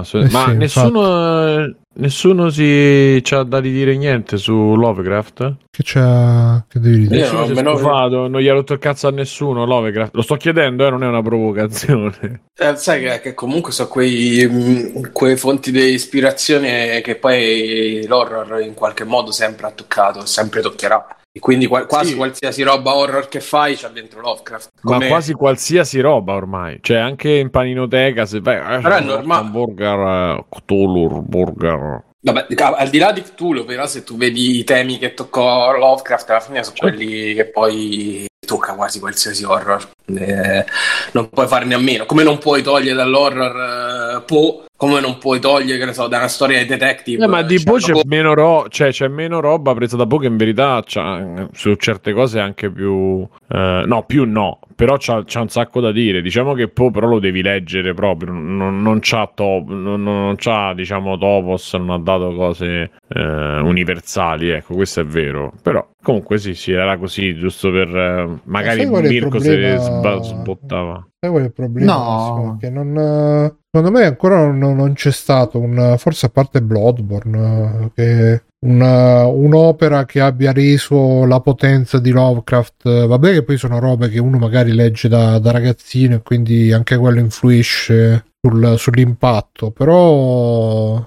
Sì, secondo me non c'è, c'è mai stata nessun, niente, non c'è mai stato niente che abbia reso le stesse sensazioni, almeno personalmente, che provavo leggendo i racconti di Lovecraft, eh, anche quello di Carpenter, Il seme della follia, per me, boh, non Mamma mia, niente di... io penso che te, te dovrebbero dare il gastro questa cosa. Che... Ma non mi, non mi sembra che sia così. È più, è più kinghiano che Lovecraftiano, Il seme della follia, o no? No, c'è proprio tutta l'idea che i de- gli dei vivono perché gli esseri umani ci credono eh, e quindi gli dei, i mostri lì de- della follia tornano in vita perché eh, quello scrittore attraverso i suoi libri aveva convinto le persone che i demoni esistessero, bla bla bla bla, quello è tutto Lovecraft. Ma sì, eh, da un punto di vista formale magari pure sì, però da un punto di vista proprio evocativo... me Anche la- il fatto che non si vedano mai, quasi mai, e il fatto che lui impazzi- inizia che lui impazzisce è proprio Lovecraft, il 90% dei, dei racconti Lovecraft iniziano così. No, no, c'è, c'è tanto di Lovecraft lì, cazzo. No, come a su The Void. me, me non... Eh, The Void già è più... è più, secondo me, riuscito da quel punto di vista, perché comunque ti dà l'idea dell'orrore cosmico, mentre seme della follia, boh, Guarda, mi mangia un mandarino che è meglio. Ah, bellissimo, sembra una follia. pure No, a te è vabbè. Boh, sarà che quando l'ho visto non mi aspettavo No. qualcos'altro. E comunque no, secondo me, a parte il seme della follia bellissimo e The Void ancora più bello, non No, Bloodborne. no, cioè, diciamo non, cazzate. non credo, però. Eh. vabbè, dai. A me è piaciuto di più The Void, onestamente. Ma che a te sia piaciuto di più, nessuno mette in Rubo, no. dubbio. Eh, che, che- no, eh. però altri, cioè, altre robe. Un sacco c'è- c'era Caruccio, mh, The Vanishing of Ethan Carter, che era molto Lovecraftiano. Ah, sì? Eh, sì, eh, Lovecraftiano come il seme della follia o come The Void? Mm, Adesso non ricordo perché ho giocato cent'anni fa, però c'era sempre quest'idea della divinità nascosta. eh, sembrava un po' l'ombra Quindi su il seme della follia. No, sembrava un po' più l'ombra su Innsmouth, cioè col, eh, col paesino che veniva soggiogato da questa divinità, eh, un po' come l'espansione di Bloodborne, hai detto bene. Sì, comunque Bloodborne probabilmente è l'unico che, eh, ma proprio perché era dentro una meccanica di gameplay, no? Il fatto della follia. Certe cose potevi farle solo se ci avevi un certo livello di follia, e un certo livello di follia lo raggiungevi solo guardando certi mostri. Quello è proprio un sacco Lovecraftiana come cosa. Bepidef dice in Lovecraft se vedi i mostri è finita là. Mm, Sì, però puoi sempre cioè, dare quell'accenno che, per esempio, per me è molto Lovecraftiano il video della canzone fantasy dei Dai, o forse era la Ah, canzone Dai dei quello, fantasy. sì. E alla fine è veramente top, secondo me c'è un finale top, eh, veramente Lovecraftiano. Certo, poi Mm, sono pure- robe che- che possono funzionare per 10 de- secondi, non... Pure il film eh, del colore venuto dallo spazio non era malissimo, quello lo- con Nicolas Cage. Guarda, piuttosto che il colore della, venuto dallo spazio, a me ma, eh, eh, sembrava più coso Annihilation, il colore venuto dallo spazio. Il colore venuto dallo spazio con Nicolas Cage, eh, anche perché poi, a parte che, che, tra- travisava abbastanza il racconto, però vabbè, non è che uno deve essere letterale al racconto, però un po', un po' banalotto, mentre Annihilation era un po' più... Ma comunque sta cosa ce l'aveva anche tanto Underwater, non so se avete visto, quello con la, mm, la tizia della Kristen Stewart, eh, dove le- lei andava sott'acqua e c'erano No. alla fine questi mostrazzi giganteschi, proprio Cthulhu al 100%, e quella parte lì non era male come, come atmosfera, molto figa. Il film non era bello, però ce l'aveva sti momenti. Do- Pure la nebbia, The Mist, Eh, Ah, The Mist parte molto finale, finale, sì. sia racconto sia, Sì, sì, sia film sono abbastanza The Lovecraft. Mist però mi, mi ricordava più il primo Silent Hill con i mostri rosa. Comunque dirò una Oh, roba... Ragazzi, Eternal Darkness. Ma se- second- secondo me è più bella la roba post Lovecraftiana che la roba di Lovecraft pura. Così. Beh, mm, non lo so. Cioè, colore venuto No, dallo a me le storie, dico la verità, le storie sue dopo un po' non, non è che... Ce ne so almeno una decina che secondo me sono proprio belle, belle, belle. Poi Guarda, è chiaro che non è tutto, però Io l'ho letto quando ero ragazzino, 13-14 anni, quindi mi cacavo veramente addosso mentre lo leggevo e credo di, di- di non essermi mai più cagato così addosso per, eh, né per Mm. film, eh, libri, niente. Anzi, Edgar Allan Poe che pensavo, minchia, adesso eh, pure con questo mi cagherò addosso. E invece, boh, Boh, vabbè, Più- era un po' molto una- più un altro- cerebrale, Sì, molto sì, raffinato, sì. scriveva, sì, sì. mentre Lovecraft era proprio il terrore, le, le- le- l'inquietudine.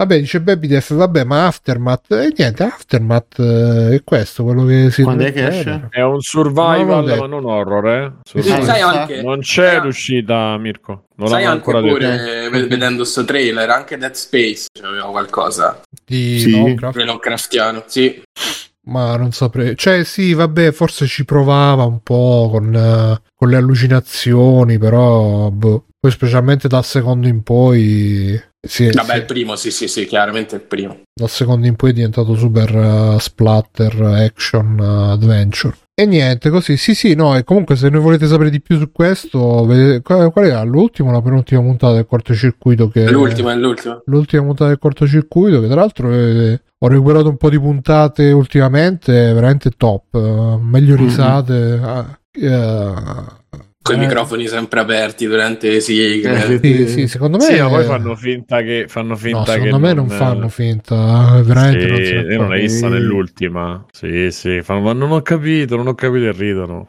Ma- Fanno finta. A me non sembra. Comunque, vabbè. E niente, io direi di passare agli extra credit, già che siamo arrivati. Sì, vai. Eh, Matteo, che non ha parlato, cioè extra credit. Dai, qualche bel film, Matte. No, non ho No, un bel film. Porca miseria. Uno cinema. brutto. Brutti penso. No, sicuramente se qualcosa di brutto ce l'ho ma oggi voglio parlare vai. che questa settimana è uscita la quinta stagione di Jojo su Ah, pensavo alla casa di carta, mannaggia. Ma ste cazzi, casa di cazzo. Eh. È uscita la quinta stagione di Jojo che adatta la sesta parte del manga. Che è un casino, lo so. sì, sì. Comunque sì, Jojo è bello, anche se ho provato ad ascoltarlo, ho ascoltato con il doppiaggio in italiano e forse mi sa che ho fatto un grosso errore, forse... Ah, l'hanno doppiato anche in italiano. L'hanno doppiato in italiano, è la prima volta che doppiano una, una serie in italiano di Jojo, mi sa.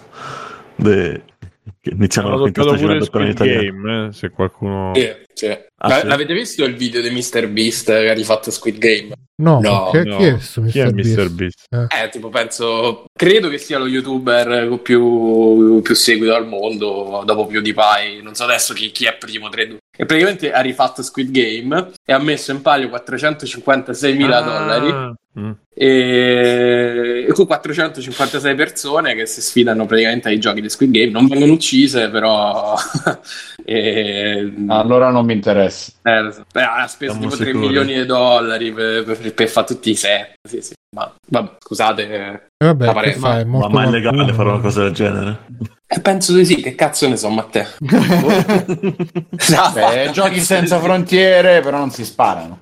Sì, ma no, ad usare tipo le stesse set presi paro paro dal film. eh, Sei da Eh, Pensa, 150 milioni di view c'ha sto video. Ci Sì, sì, è, è mega in tendenza da due settimane. No, però è fatto benissimo, eh. Si vede che ha speso veramente un sacco di soldi per farlo. Ma saranno tutte Non comparsate o fare una saranno, saranno veri i Ma partecipanti? quando mai? Ah, lui fa tutti sti video così, tipo se che ne so, entri in un negozio, c'hai un minuto, io compro tutto. Quindi lui non è la prima volta che fa ste robe.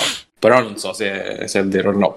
Mm. non lo, scop- lo scopriremo solo vivendo. Boh. Sì, vabbè, ma Ma non quindi ha ucciso della gente veramente? No, cioè avevano tipo ehm, un sacchetto che esplodeva Mm. quando sul Facile. brivido, maestro. Facile così, eh, esatto. Mm. Boh, Matteo, quindi com'è sto Notion? Stone Ocean è, è bello. Eh, Ti ricorda tanto la tua Svizzera? Madonna, sì, che, che, che odio questo comunque. Ho visto undi- quanti sono? 9 secondi di Mr. Beast, non gliela faccio più già. Guarda, però c'è un video in cui fanno adottare tutti i cani di un canile, così te, te lo facciano si diventa simpatico. E Bravo. poi li mangiano, però. E poi li mangiano. sì.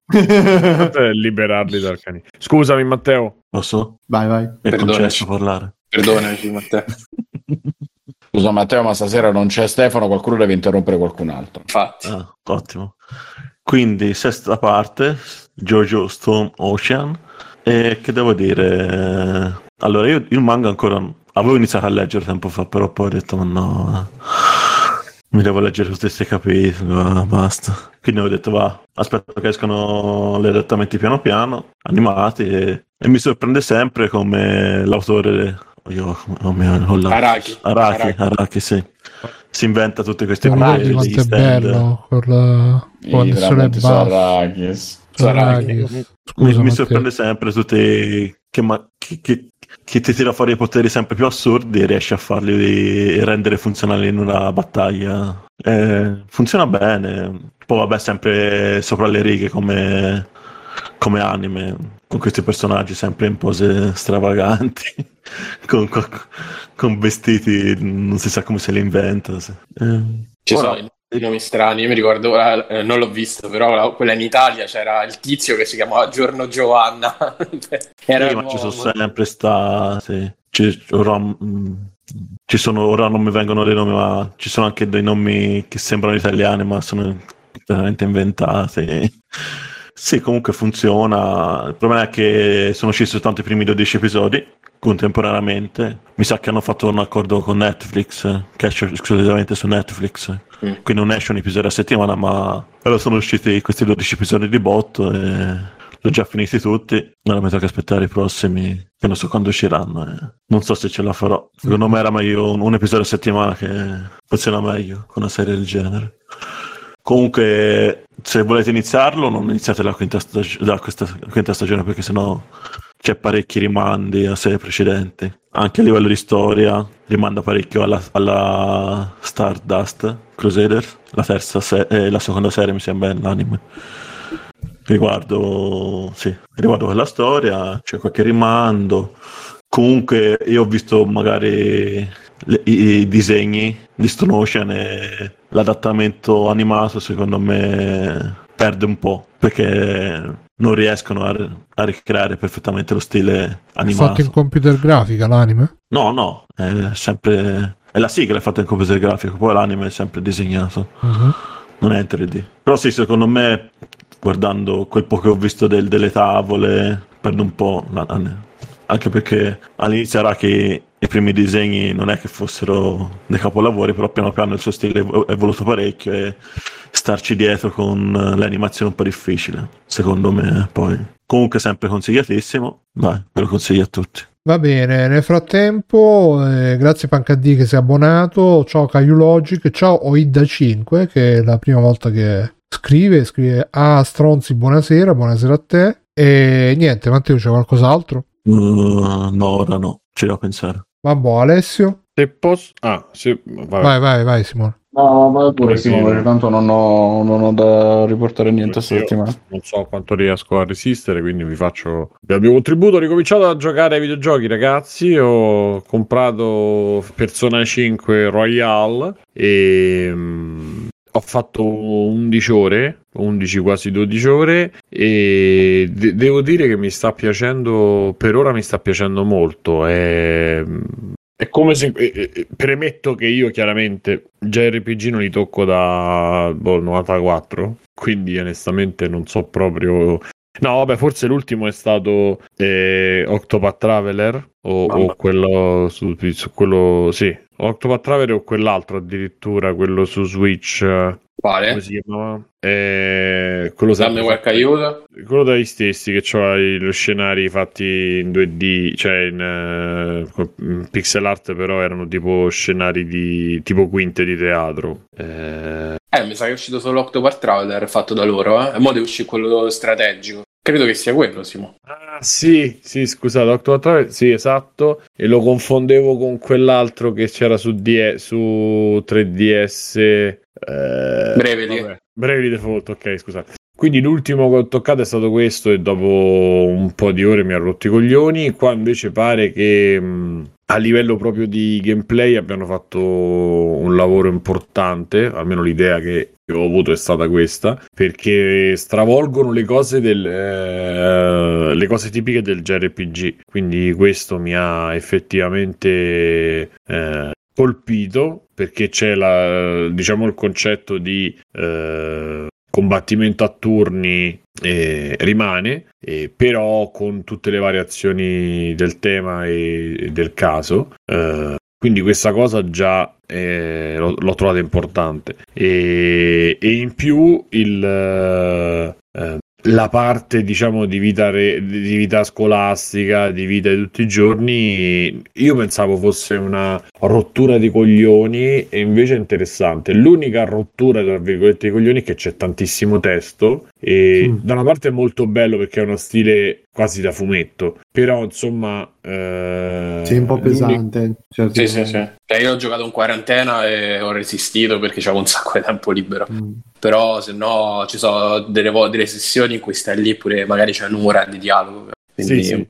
Sì, sì, però è veramente c'ha qualche cazzatina di traduzione, ma anche c'è qualche problemino di, di traduzione sbagliata, perché magari ci sta un tu che diventa un voi, aspettateci, e sei in due, cose del genere. Però è veramente peccati veniali perché per il resto è stato anche adattato molto bene Sì. in italiano, secondo me. Sì, sì. E i, le- le- i full motion video sono un anime fondamentalmente, quindi anche da quel punto di vista eh, mi ha colpito. E poi ripeto, le- tutta la vita reale è assolutamente eh, bella, cioè proprio piacevole da fare. Ti, ti piace non- cioè, il rapporto che c'hai con il tutore tuo, oppure invece quello che c'hai con i tuoi amici, il fatto di scegliere di, di aumentare la, la confidenza e quindi il livello di legame con le persone, il mischiare tutto come al solito loro con tutti i tarocchi mischiati con boh, il cristianesimo, mischiati con Quello viene da, da Shin Megami, eh. dopo, dopo, dopo un po' ne parlo. Vabbè, i giapponesi ce l'hanno comunque sì, sì. sempre. Hanno sempre questa cosa di attingere da tutte le. Senti, ma quanto è bella Anne? Eh, vabbè, no. Troppo cioè, bella. Lei, ma pure la Roscetta lì, quella là, quella che arriva Anna che in metro. Quella eh. coi codini? È Eh, sarebbe bionda, sì, cosa? Panther. Sarebbe Catherine. Sì, sì, sì. Eh. Un po' sì, Eh, più bella secondo me. Bella, scritta anche per ora è scritta anche discretamente. No, guarda, veramente sono rimasto proprio. E senti le canzoni, musica, No, cazzo musiche- è bella. Cioè, Eh. è top, però. Penso, guarda, a livello artistico, character design, eh, disegni, eccetera, cioè, e musiche stai proprio al top di questa generazione. No, non lo so come cazzo è uscito e come cazzo I è- menu, i menu, raga. Cioè, i menu sono... I menu io ho un po' di problemi con quella roba, tutti i super colori, super eh, anche le mosse a fine animazio- a fine combattimento, quella roba lì. eh, ho difficoltà, però per esempio una cosa che a me mi ha colpito come qualità, le faccette stilizzate quando parlano, cioè quando stai facendo i dialoghi semplici in game, Mhm. che ci stanno le facce loro che fanno un po' di espressioni con le animazioni piccole, cioè poi Mhm. io non capisco un cazzo, non so disegnare, però porca troia, cioè già solo quelle sono incredibili. E poi anche come sono scritte le cose, cioè all'inizio sta storia col professore che non si capisce come l'apparenza, che però non è apparenza, e riesce a non essere banale, cosa che i giapponesi su alcune robe scolastiche sono, cioè per me a 40 anni so, non dico banali, ma insomma so vi- Invece qua dici, ma cazzo è... Sì, sì, ho E scritto strabè. e anche la rappresentazione del mondo reale e il mondo non reale e, e io credo ci abbia un ruolo proprio sociale sto gioco poi andava avanti però insomma tocca dei temi che credo che in Giappone siano abbastanza Sì. Tutti li tocca in realtà. eh, Cioè, poi i vari boss sono un po' ehm, il, i vari problemi grandi sociali che c'hanno, che c'hanno in Giappone, dallo sfruttamento dei lavoratori a tutta quella parte là. E- ed è bello perché una volta scri- lo scrivevo su Panino, in realtà il fatto è che entri talmente tanto nel gruppo di sti ragazzi che, che tra l'altro il- la figura dei, raga- dei giovani che si ribellano per sovvertire il sistema è una- un topos narrativo che in Giappone è, è stra utilizzato, no? E ti fanno entrare talmente tanto nel loro gruppo che poi in realtà ti dimentichi che tu stai dall'altra parte, in quanto adulto che ha accettato tutti i compromessi della società, tu stai es- esattamente dall'altra parte. Però ti Però- piace vedere però questi, c'è anche- vorresti che, che- eh sì, scusa. Dico vorresti che esistessero sti, i, i- i ladri fantasma. però sì oltre a quello c'è anche quello che suscita in un coetaneo tu pensa a un coetaneo loro in Giappone Sì, sì. Eh, quello è importantissimo. Quindi è veramente una- un fenomeno che andrebbe un po' approfondito. Io ho giocato 11 ore, non lo so, però da- le premesse sono quelle di un'opera in quel senso ed è bellissimo. A proposito, mi aggancio e poi chiudo. Vi consiglio un canale YouTube che probabilmente conoscerete tutti, ma magari lo ribadiamo, che si chiama Archipel. R-C-H e e, e sono dei matti che fanno dei documentari, interviste e vanno proprio in Giappone ehm, e ci sono delle cose bellissime. Io ho visto, ne ho visti tre, quattro, insomma, li sto recuperando. Ci sono sul cibo, sui mangaka, su un sacco di gente, ma in particolare su game designer ce ne sta uno che è diviso in due parti su Shinji Mikami e che- in cui lui proprio parla del Resident Evil, del marchio, di tutti i giochi che ha fatto dopo, poi parla di come è entrato in Capcom, insomma, e tra l'altro c'ha la Ferrari e il borsello, quindi è il mio mito del 2021. Se non ho capito male c'è anche il borsello, però insomma bellissimo, bellissimo, perché non, non è, non è la tipica persona che ti aspetteresti sulla Ferrari per fortuna, e quindi mi piace proprio questa roba. E poi c'è un giro di Osaka, dei bar di Osaka con Sueri, quello è dove di videogiochi se ne parlerà boh, 5 minuti, però pure là quei 5 minuti sono bellissimi e ti spiega lo sviluppo su NES come era e così.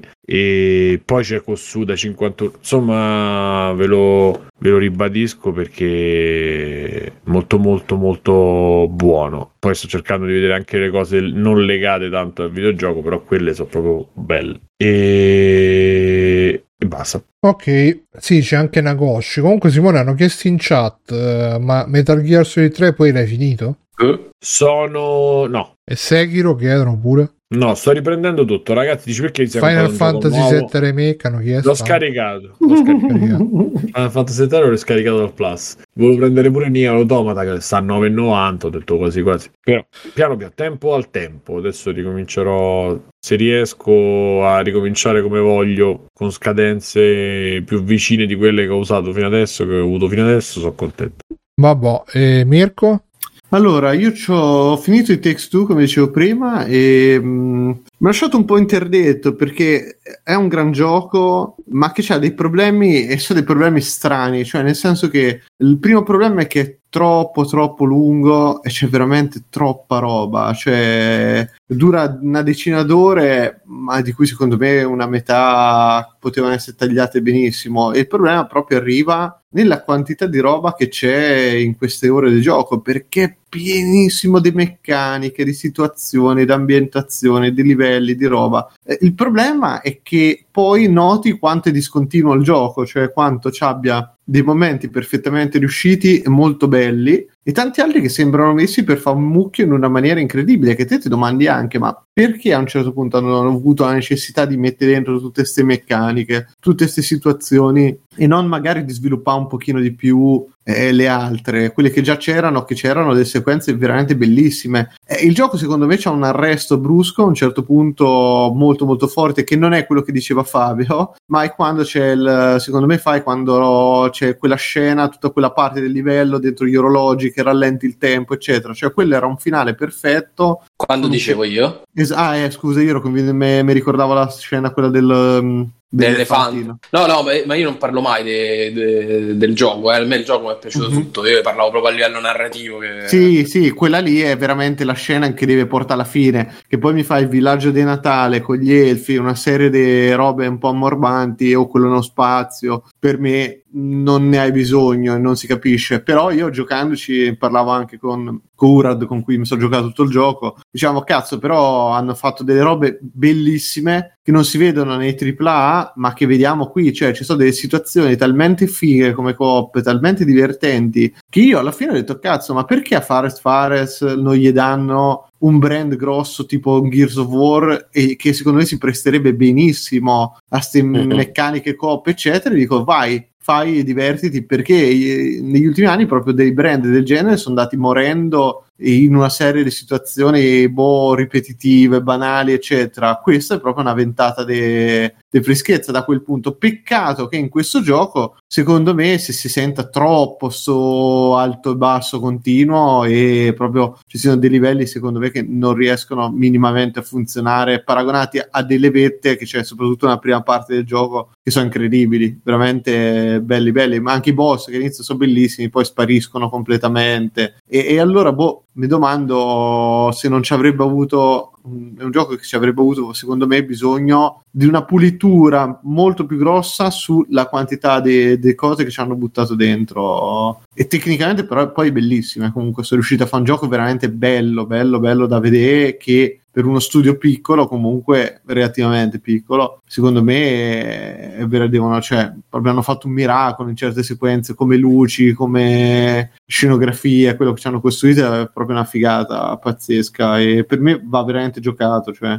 Poi Saltando oh, i filmati. Eh? Saltando i filmati. Dico. Ah, eh, ti stavo di... ho skippato completamente. Tutta... Ah, ecco, okay. Da un certo punto in poi ho cominciato a skippare proprio le storie perché il libro che parla e quelle le metafore che ci sono sotto sono terribili. Cioè, dovete imparare ad attrarvi. Quindi il livello col magnetismo, con le calamite, mi sono cascati veramente i coglioni. Cioè, è di una grana talmente grossa che. Ma... Guarda, sì, allora. credo che hai fatto veramente la scelta migliore. Cioè, saltando i film. Perché a me è piaciuto tanto, ma se ci ripenso, mi è sì, stato sì. un cazzo. Eh, bravo, Quindi, se avessi, saltato, se avessi, saltato, i filmati, probabilmente ci, ci ripenserei con. Eh... Sì, e poi appunto il finale, secondo me, manca proprio di una scelta coraggiosa. Cioè, io avrei apprezzato qui spoiler, spoiler, spoiler, ma tanto è un gioco eh, che capite dai primi due minuti di gioco come va a finire. E, infatti è terribile proprio questa cosa. Sì. Io ho detto, ma pensa quanto sarebbe bella se loro scelgono di abbandonare esatto. la figlia totalmente di rimane pupazzi per tutta la vita in un mondo pieno d'avventure in cui non può morire tanto non scopavano manco prima era palese questa cosa in più secondo me c'è, c'è comunque una vena di misoginia che attraversa tutto il gioco che un po' si sente perché è palesemente colpa della donna la situazione la donna è quella impotente che si abusa dei farmaci si schianta schifo ma anche nei dialoghi boh io ho sentito proprio sottrattare a merda Guarda, l'uomo da, senza... da Fares non me lo sarei mai aspettato eh a me ma dato questa impressione un po'. Ma poi, sai, era secondo me l'occasione perfetta per magari di oh, eh, noi non è che ci odiamo, però abbiamo deciso di trovare la felicità con un'altra persona, non siamo dei test di cazzo. Ma, ma infatti, non, ma infatti... non dobbiamo. Eh, invece no, Ma infatti il problema è proprio la premessa che ti, che ti parte, che ti dice noi eh, abbiamo trovato una soluzione al nostro problema, che è quello di non stare insieme, Esatto, cioè, sì, sì. fine. E invece no, alla fine c'è tutta sta Eh, sequenza. ma Fares è libanese, quindi cioè, non può andare contro l'istituzione della famiglia, c'ha troppi sensi di colpa. Boh, vabbè, ma mm, sì, però anche, anche il modo in cui alla fine tieni insieme le cose è quello più banale che ti puoi trovare, non c'è nemmeno un guizzo di Sì, qualcosa. perché se tu vedi comunque tra le righe il gioco ti dice due persone non stanno insieme perché scelgono di non stare più insieme sono so pigri. Ma perché Cioè no, è la pigrizia delle due persone che scelgono di non stare più insieme. Però il cazzo, cioè, ma quanto è semplificata sta roba? ma non, troppo. non l'ho vista manco come pigrizia quanto è la, soluz- la soluzione per far funzionare le, nostre, le, le cose, le nostre vite, eccetera. È quella, è quella di dividersi, punto. E non, e non c'è malizia in questo, capito? Certo, sì, no? Cioè, invece, no, lì sì, te lo mette come no, no, è perché avete perso qualcosa, lo dovete ricostruire. E l'elemento favola, il li- libro, per me il libro è uscito di galera, quello lì ed è doppiato da uno stupratore, cioè proprio dei, dei dialoghi che a me mi hanno lasciato, boh, allucinato. Sì, sì. A parte che c'ha, c'ha anche sto mento a forma di testicoli, un po' il mento palluto, boh, non lo so, ma mi ha dato proprio, l'ho trovato disgustoso e mi sto sentito proprio in preda che io racconto i miei segreti a un deviato sessuale. Sta cosa mi ha messo. Ma infatti sembra un villain. Io pensavo che fosse sì, sì, sì, boss. detto alla, alla fine, alla fine Esatto, infatti, anche sì. lì, colpo di scena, banale, però è ribaltando la situazione, il libro a cui te hai affidato questa serie di regolette per la felice vita di coppia non funzionano e sarebbe Mhm. stata un- una cosa, secondo me, dieci volte più bella. No? Invece- voglia. Invece di sta cosa qui, vabbè, poi magari a un certo punto veramente chiacchieravamo da altre cose perché il bello di giocarlo in due è che non te ne frega manco più, lo giochi e ti, e ti diverti perché il gioco è divertente ed è geniale in un sacco di punti di quello che ti fa fare. Peccato per sta cosa. E poi mm, eh, Tiger King 2, vi siete accorti che è uscito e nessuno ne ha parlato? Secondo voi qual è il motivo di questa cosa? una merda. Guarda, a me, eh, cioè, mm, onestamente, eh, un po' sono curioso, però un po' è come dire, cioè, non ne sento il bisogno, non ne sentivo il bisogno, ecco, di... Ma infatti, ma, infa- ma infatti il problema, Bruno, sai qual è? Hai Però se lo presente- vedessi, presente- credo che me lo vedrei, cioè, se, se capitasse, credo che me lo vedrei. Fa una piega. Allora, allora, guarda, per guardarlo pure quello, eh, si guarda bene perché sono cinque puntate, un po', è più- molto più corto del, del primo e si guarda, si guarda, è montato anche questo, è prodotto molto bene. Poi c'è, c'è allora proprio il colpo di genio è che in tutta sta, Aspetta, sta aspetta, ma qui, tu Simone il primo non te lo sei manco visto? No, no, no. guarda che il primo Fedele è fighissima come cosa. Ti prego, non... Eh, C'è il, eh, momen- Quando- cioè, c'è il momento delle palle in faccia. devo ve- cioè, il disagio di persone disagiate, perché deve interessarmi in qualche maniera?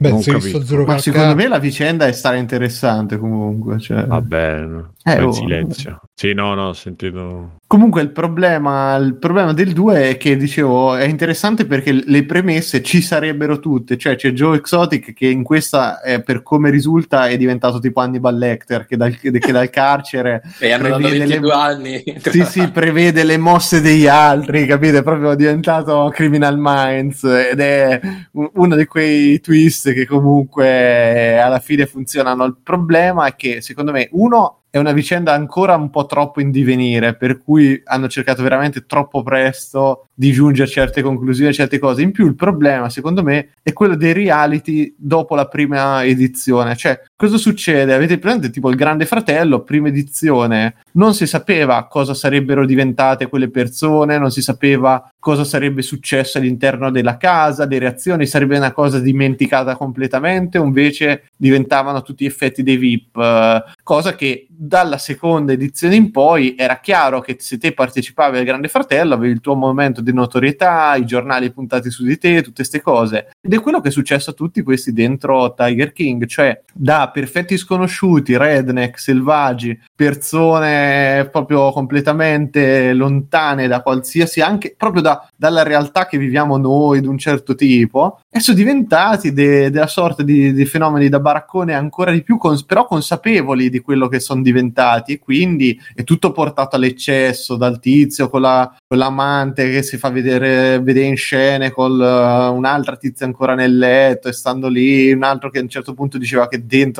dentro il, lo zoo ci voleva mettere il night, proprio pff, delle esagerazioni che non, non stanno né in cielo né in terra e non, non è più quel trash involontario che ti colpisce, che comunque secondo me dava proprio forza alla vicenda, ma è diventati dei, dei, dei coglioni e dei cretini che fanno i personaggi diventando patetici nel 99% delle scene e cercando di concentrarsi su dei finti, anche finti, oddio, su de- delle cose che potrebbero essere la, la, direzione delle indagini, quindi la fine che ha fatto il ver- il, veramente il marito di Carol Baskin, eh, che fine fanno le tigri per eh, i cosi, per i, come si chiama la PETA, la, l'organizzazione degli animalisti, queste cose qui, ma pff, poi non, non, ti coinvolge, non ti prende, non, non, funziona proprio, non, non, c'è. Però ti dico, questa svolta Hannibal Lecter sarebbe molto bella che lui da, da, dal carcere dà indicazioni ai poliziotti su come risolve le cose.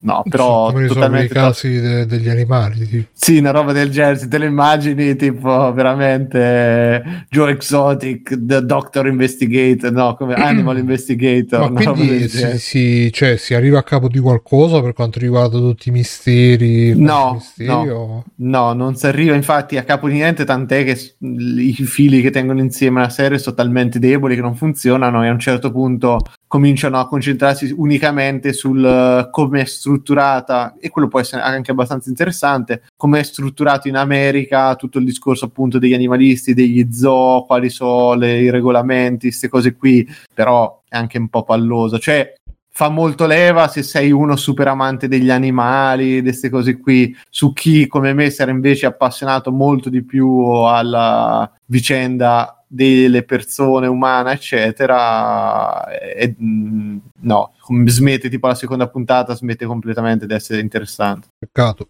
Mm. Mm. Dicono in chat Simone adesso sta in fissa con Don Ali chi è Donali? Donali è Io? uno streamer. C'era, perché è stato bannato.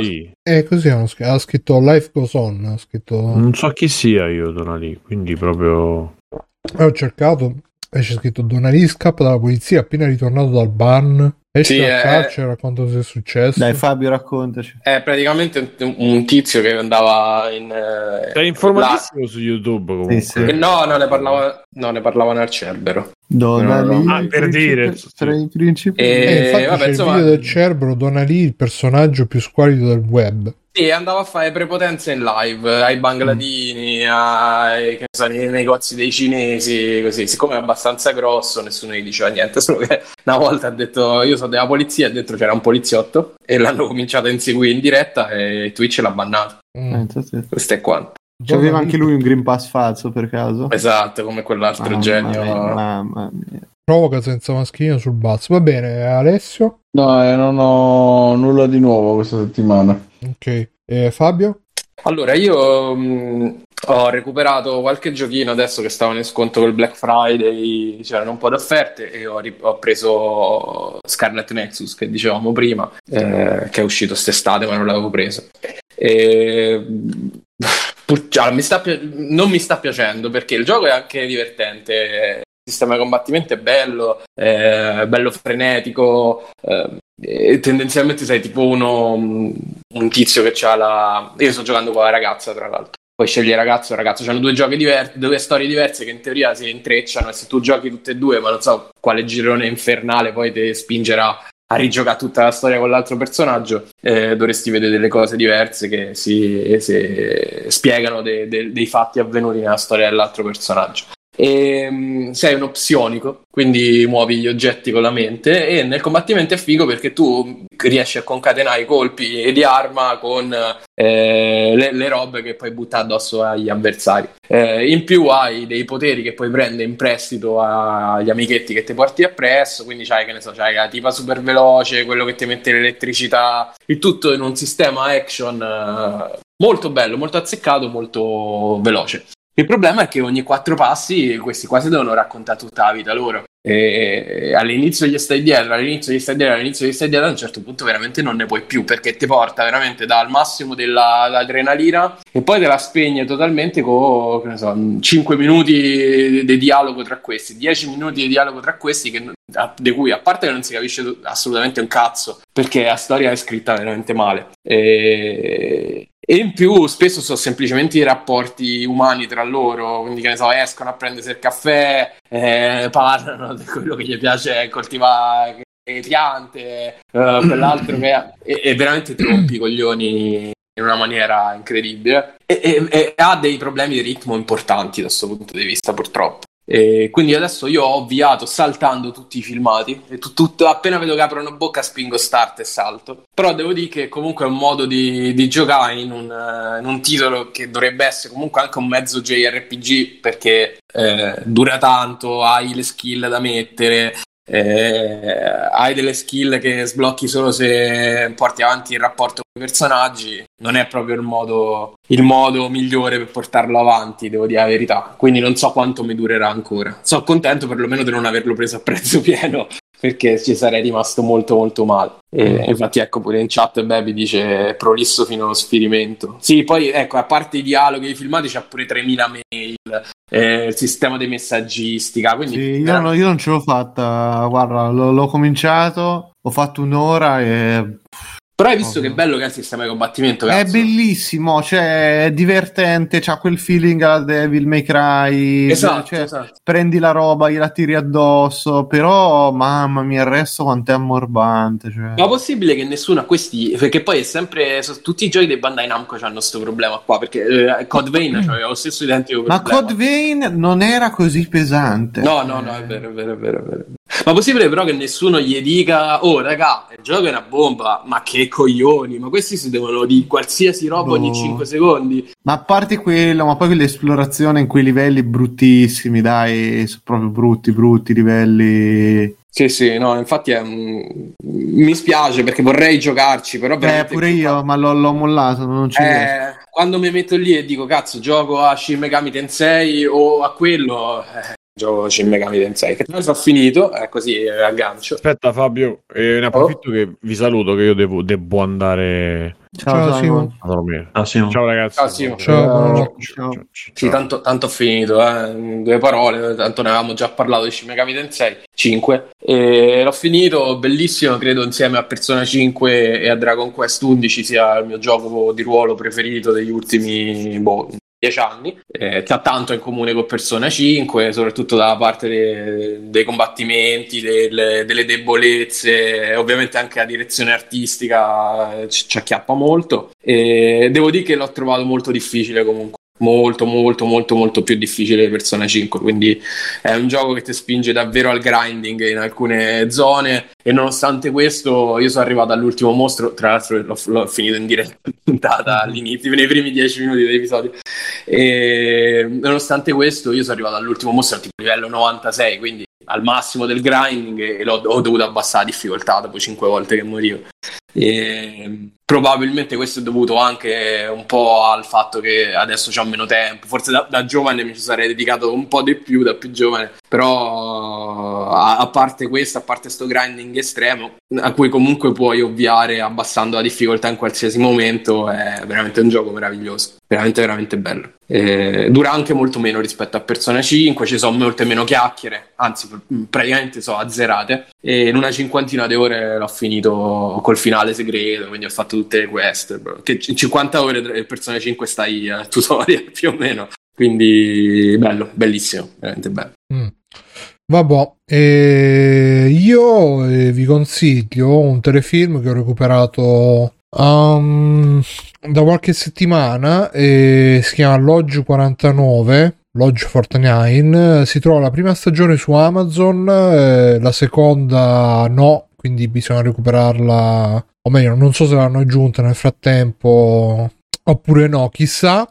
E mh, mm, dovevano essere quattro stagioni però dopo la seconda non l'hanno più rinnovato quindi probabilmente rimarrà tronco per l'eternità. E praticamente è un, un telefilm, eh, il protagonista è sto ragazzo che è un po' alla grande Le Boschi, quindi eh, super scoglionato, super scazzato, e, mm, però che ha un, eh, diciamo un, un approccio positivo alla vita.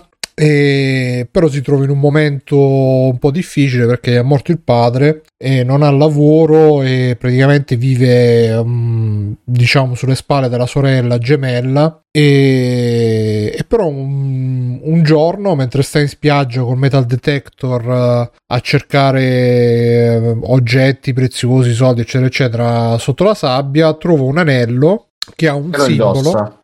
sì, sì, e acquista fantastici poteri, no? E trova questo anello che ha un simbolo e poi scopre che è il simbolo della loggia delle Linci, che è una specie di, di loggia non massonica, però insomma una roba del genere ci entra dentro e insomma comincia a partecipare alle, alla vita di questa, di questa comunità di questa associazione e incontra un, un tizio di colore, un, un, un rappresentante di prodotti per eh, l'idraulica che è, ha- però all'interno della loggia è un cavaliere e se lo prende come scudiero e di qui poi mh, incominciano a- ad avere diverse avventure se così le vogliamo chiamare ehm, scoprono di più su, su questa loggia che in pratica comunque ha una- un'estensione mondiale con filiali in tutto il mondo eccetera eccetera eccetera e anche risvolti occulti alchemici e tutto quanto però è una serie molto particolare, nel senso che uh, i protagonisti, a parte lui e la sorella, sono tutti quasi, non dico anziani, però sono tutti sulla- sui 40 abbondanti, se non sui 50 eh, e che vanno verso i 60. Sono tutti più o meno falliti nella vita o comunque in grosse difficoltà esistenziali e in questo telefilm, diciamo, attraverso questa loggia ehm, riescono un po' a ritrovarsi, a farsi forza l'un l'altro e a dare un, eh, un significato anche alla loro vita. Mm, Un telefilm molto anche corale, nel senso ci sono tanti personaggi e viene dato spazio più o meno a tutti, però con il giusto ritmo che dà il tempo di conoscerli e di, anche di affezionarcisi. E um, c'è anche tutto il, il ragionamento sull'occulto che non si capisce se veramente ci sono degli elementi sovrannaturali oppure no. nel- è un po' come True Detective la prima stagione, c'è questa specie di realismo magico per cui ci sono dei momenti in cui effettivamente ci sono robe che non hanno una spiegazione, o meglio avrebbero una spiegazione sovrannaturale e, mm, e però viene sempre lasciato così nel dubbio che possano essere davvero genuini oppure no. Però poi alla fine eh, il mm, punto principale appunto di eh, vedere come queste, co- come tutte questi- queste persone che sono state sconfitte dalla vita ehm, riescono più o meno a, non dico a rimettersi in sesto, però a, a continuare ad andare avanti appunto ehm, tramite il, il supporto che si danno l'un l'altro. Una serie che ho trovato perché praticamente eh, alcuni episodi sono stati diretti da. mm, sono stati diretti da, eh, da- dalla- dall'autrice di Kevin eh, Can Fuck Himself, che era quell'altra serie che ho consigliato settimane fa. Però il direttore di, di questa serie qui è un tale Jim Gavin che ha fatto solo questo praticamente ed è, ed è veramente figa. È, molto, è un po' come mh, diciamo che a, a tratti sembra un po' Twin Peaks, però se non fosse depresso e, e quindi ti dà la speranza, però al tempo stesso ti non, non dimentica mai, diciamo, la, le difficoltà esistenziali che hanno queste, mm, questi, questi personaggi. E eh, devo dire che se dovessi dire un'altra serie così non, non la riuscirei a trovare, quindi la consiglio anche solamente per, eh, così, per il suo essere sganciata dalle dinamiche, dalle- dagli stilemi a cui magari siamo abituati vedendo le serie televisive. Certo, è un po', un po' come dire, mm, troppe coincidenze, troppi- troppe botte di culo dei protagonisti, però alla fine è tutto accessorio. Quello che invece è il nocciolo della questione, appunto, è il vedere come queste persone genuinamente si affezionano l'una con l'altra, genuinamente riescono a superare i loro blocchi, i loro problemi e a me personalmente l'ho finita di vedere proprio oggi, l'ultima puntata uscita, sono 20 puntate in tutto da un'oretta ciascuno, suddivise in due stagioni.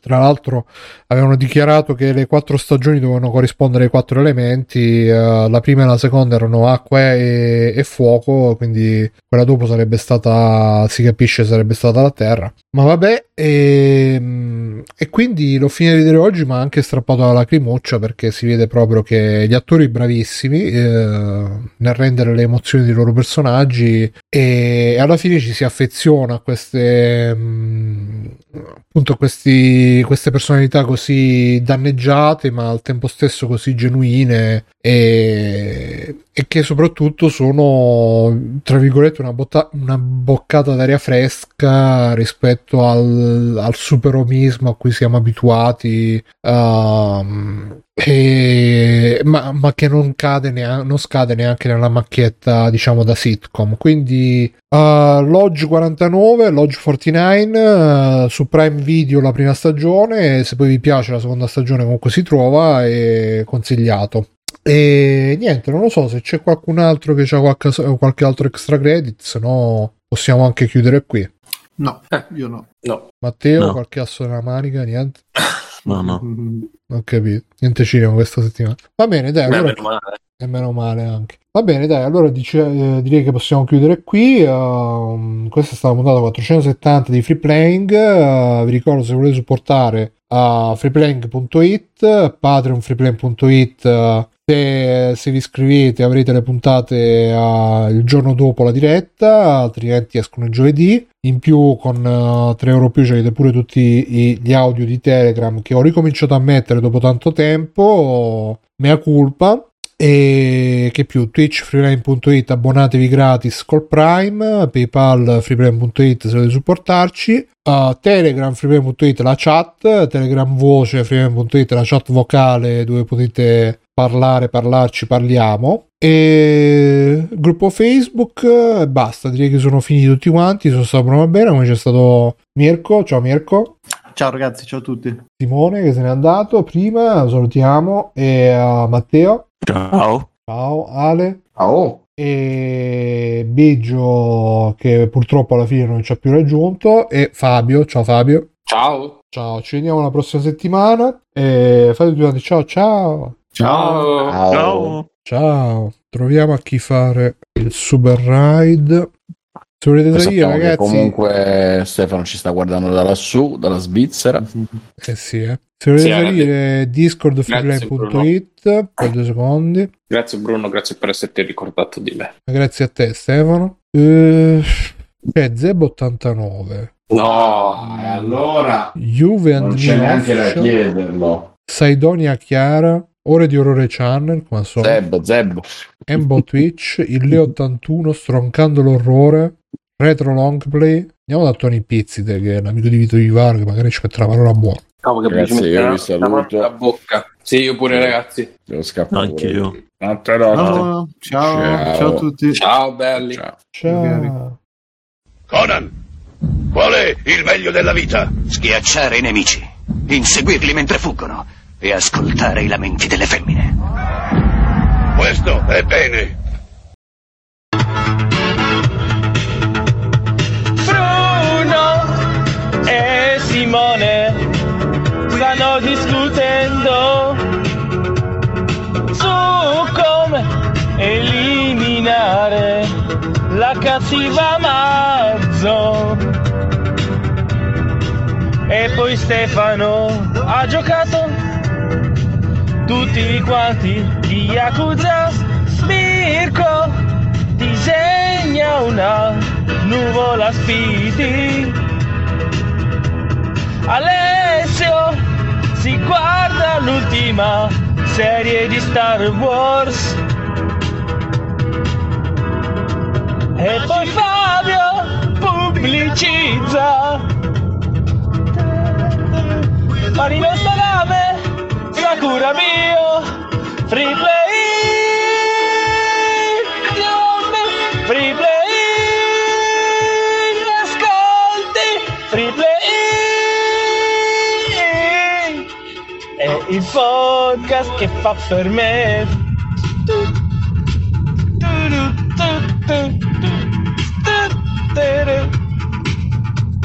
Stefano ora gioca a tutti quanti i grandi a Simo. Non si sa che sta friggendo. Alessio va via. Ha un anello da buttare. Poi c'è Bruno che ogni tanto cerca di parlare di videogiochi. Forse non ha capito che fa prima parlare di extra credits?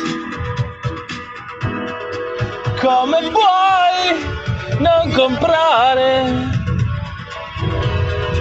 Su extra credits bastardo free play ascolti free play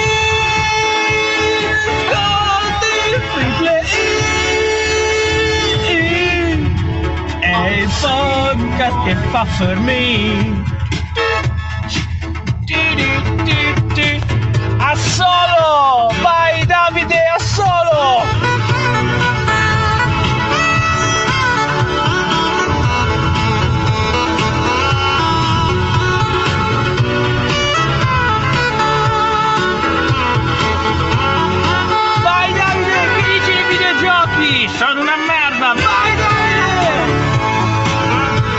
Sono una merda, vai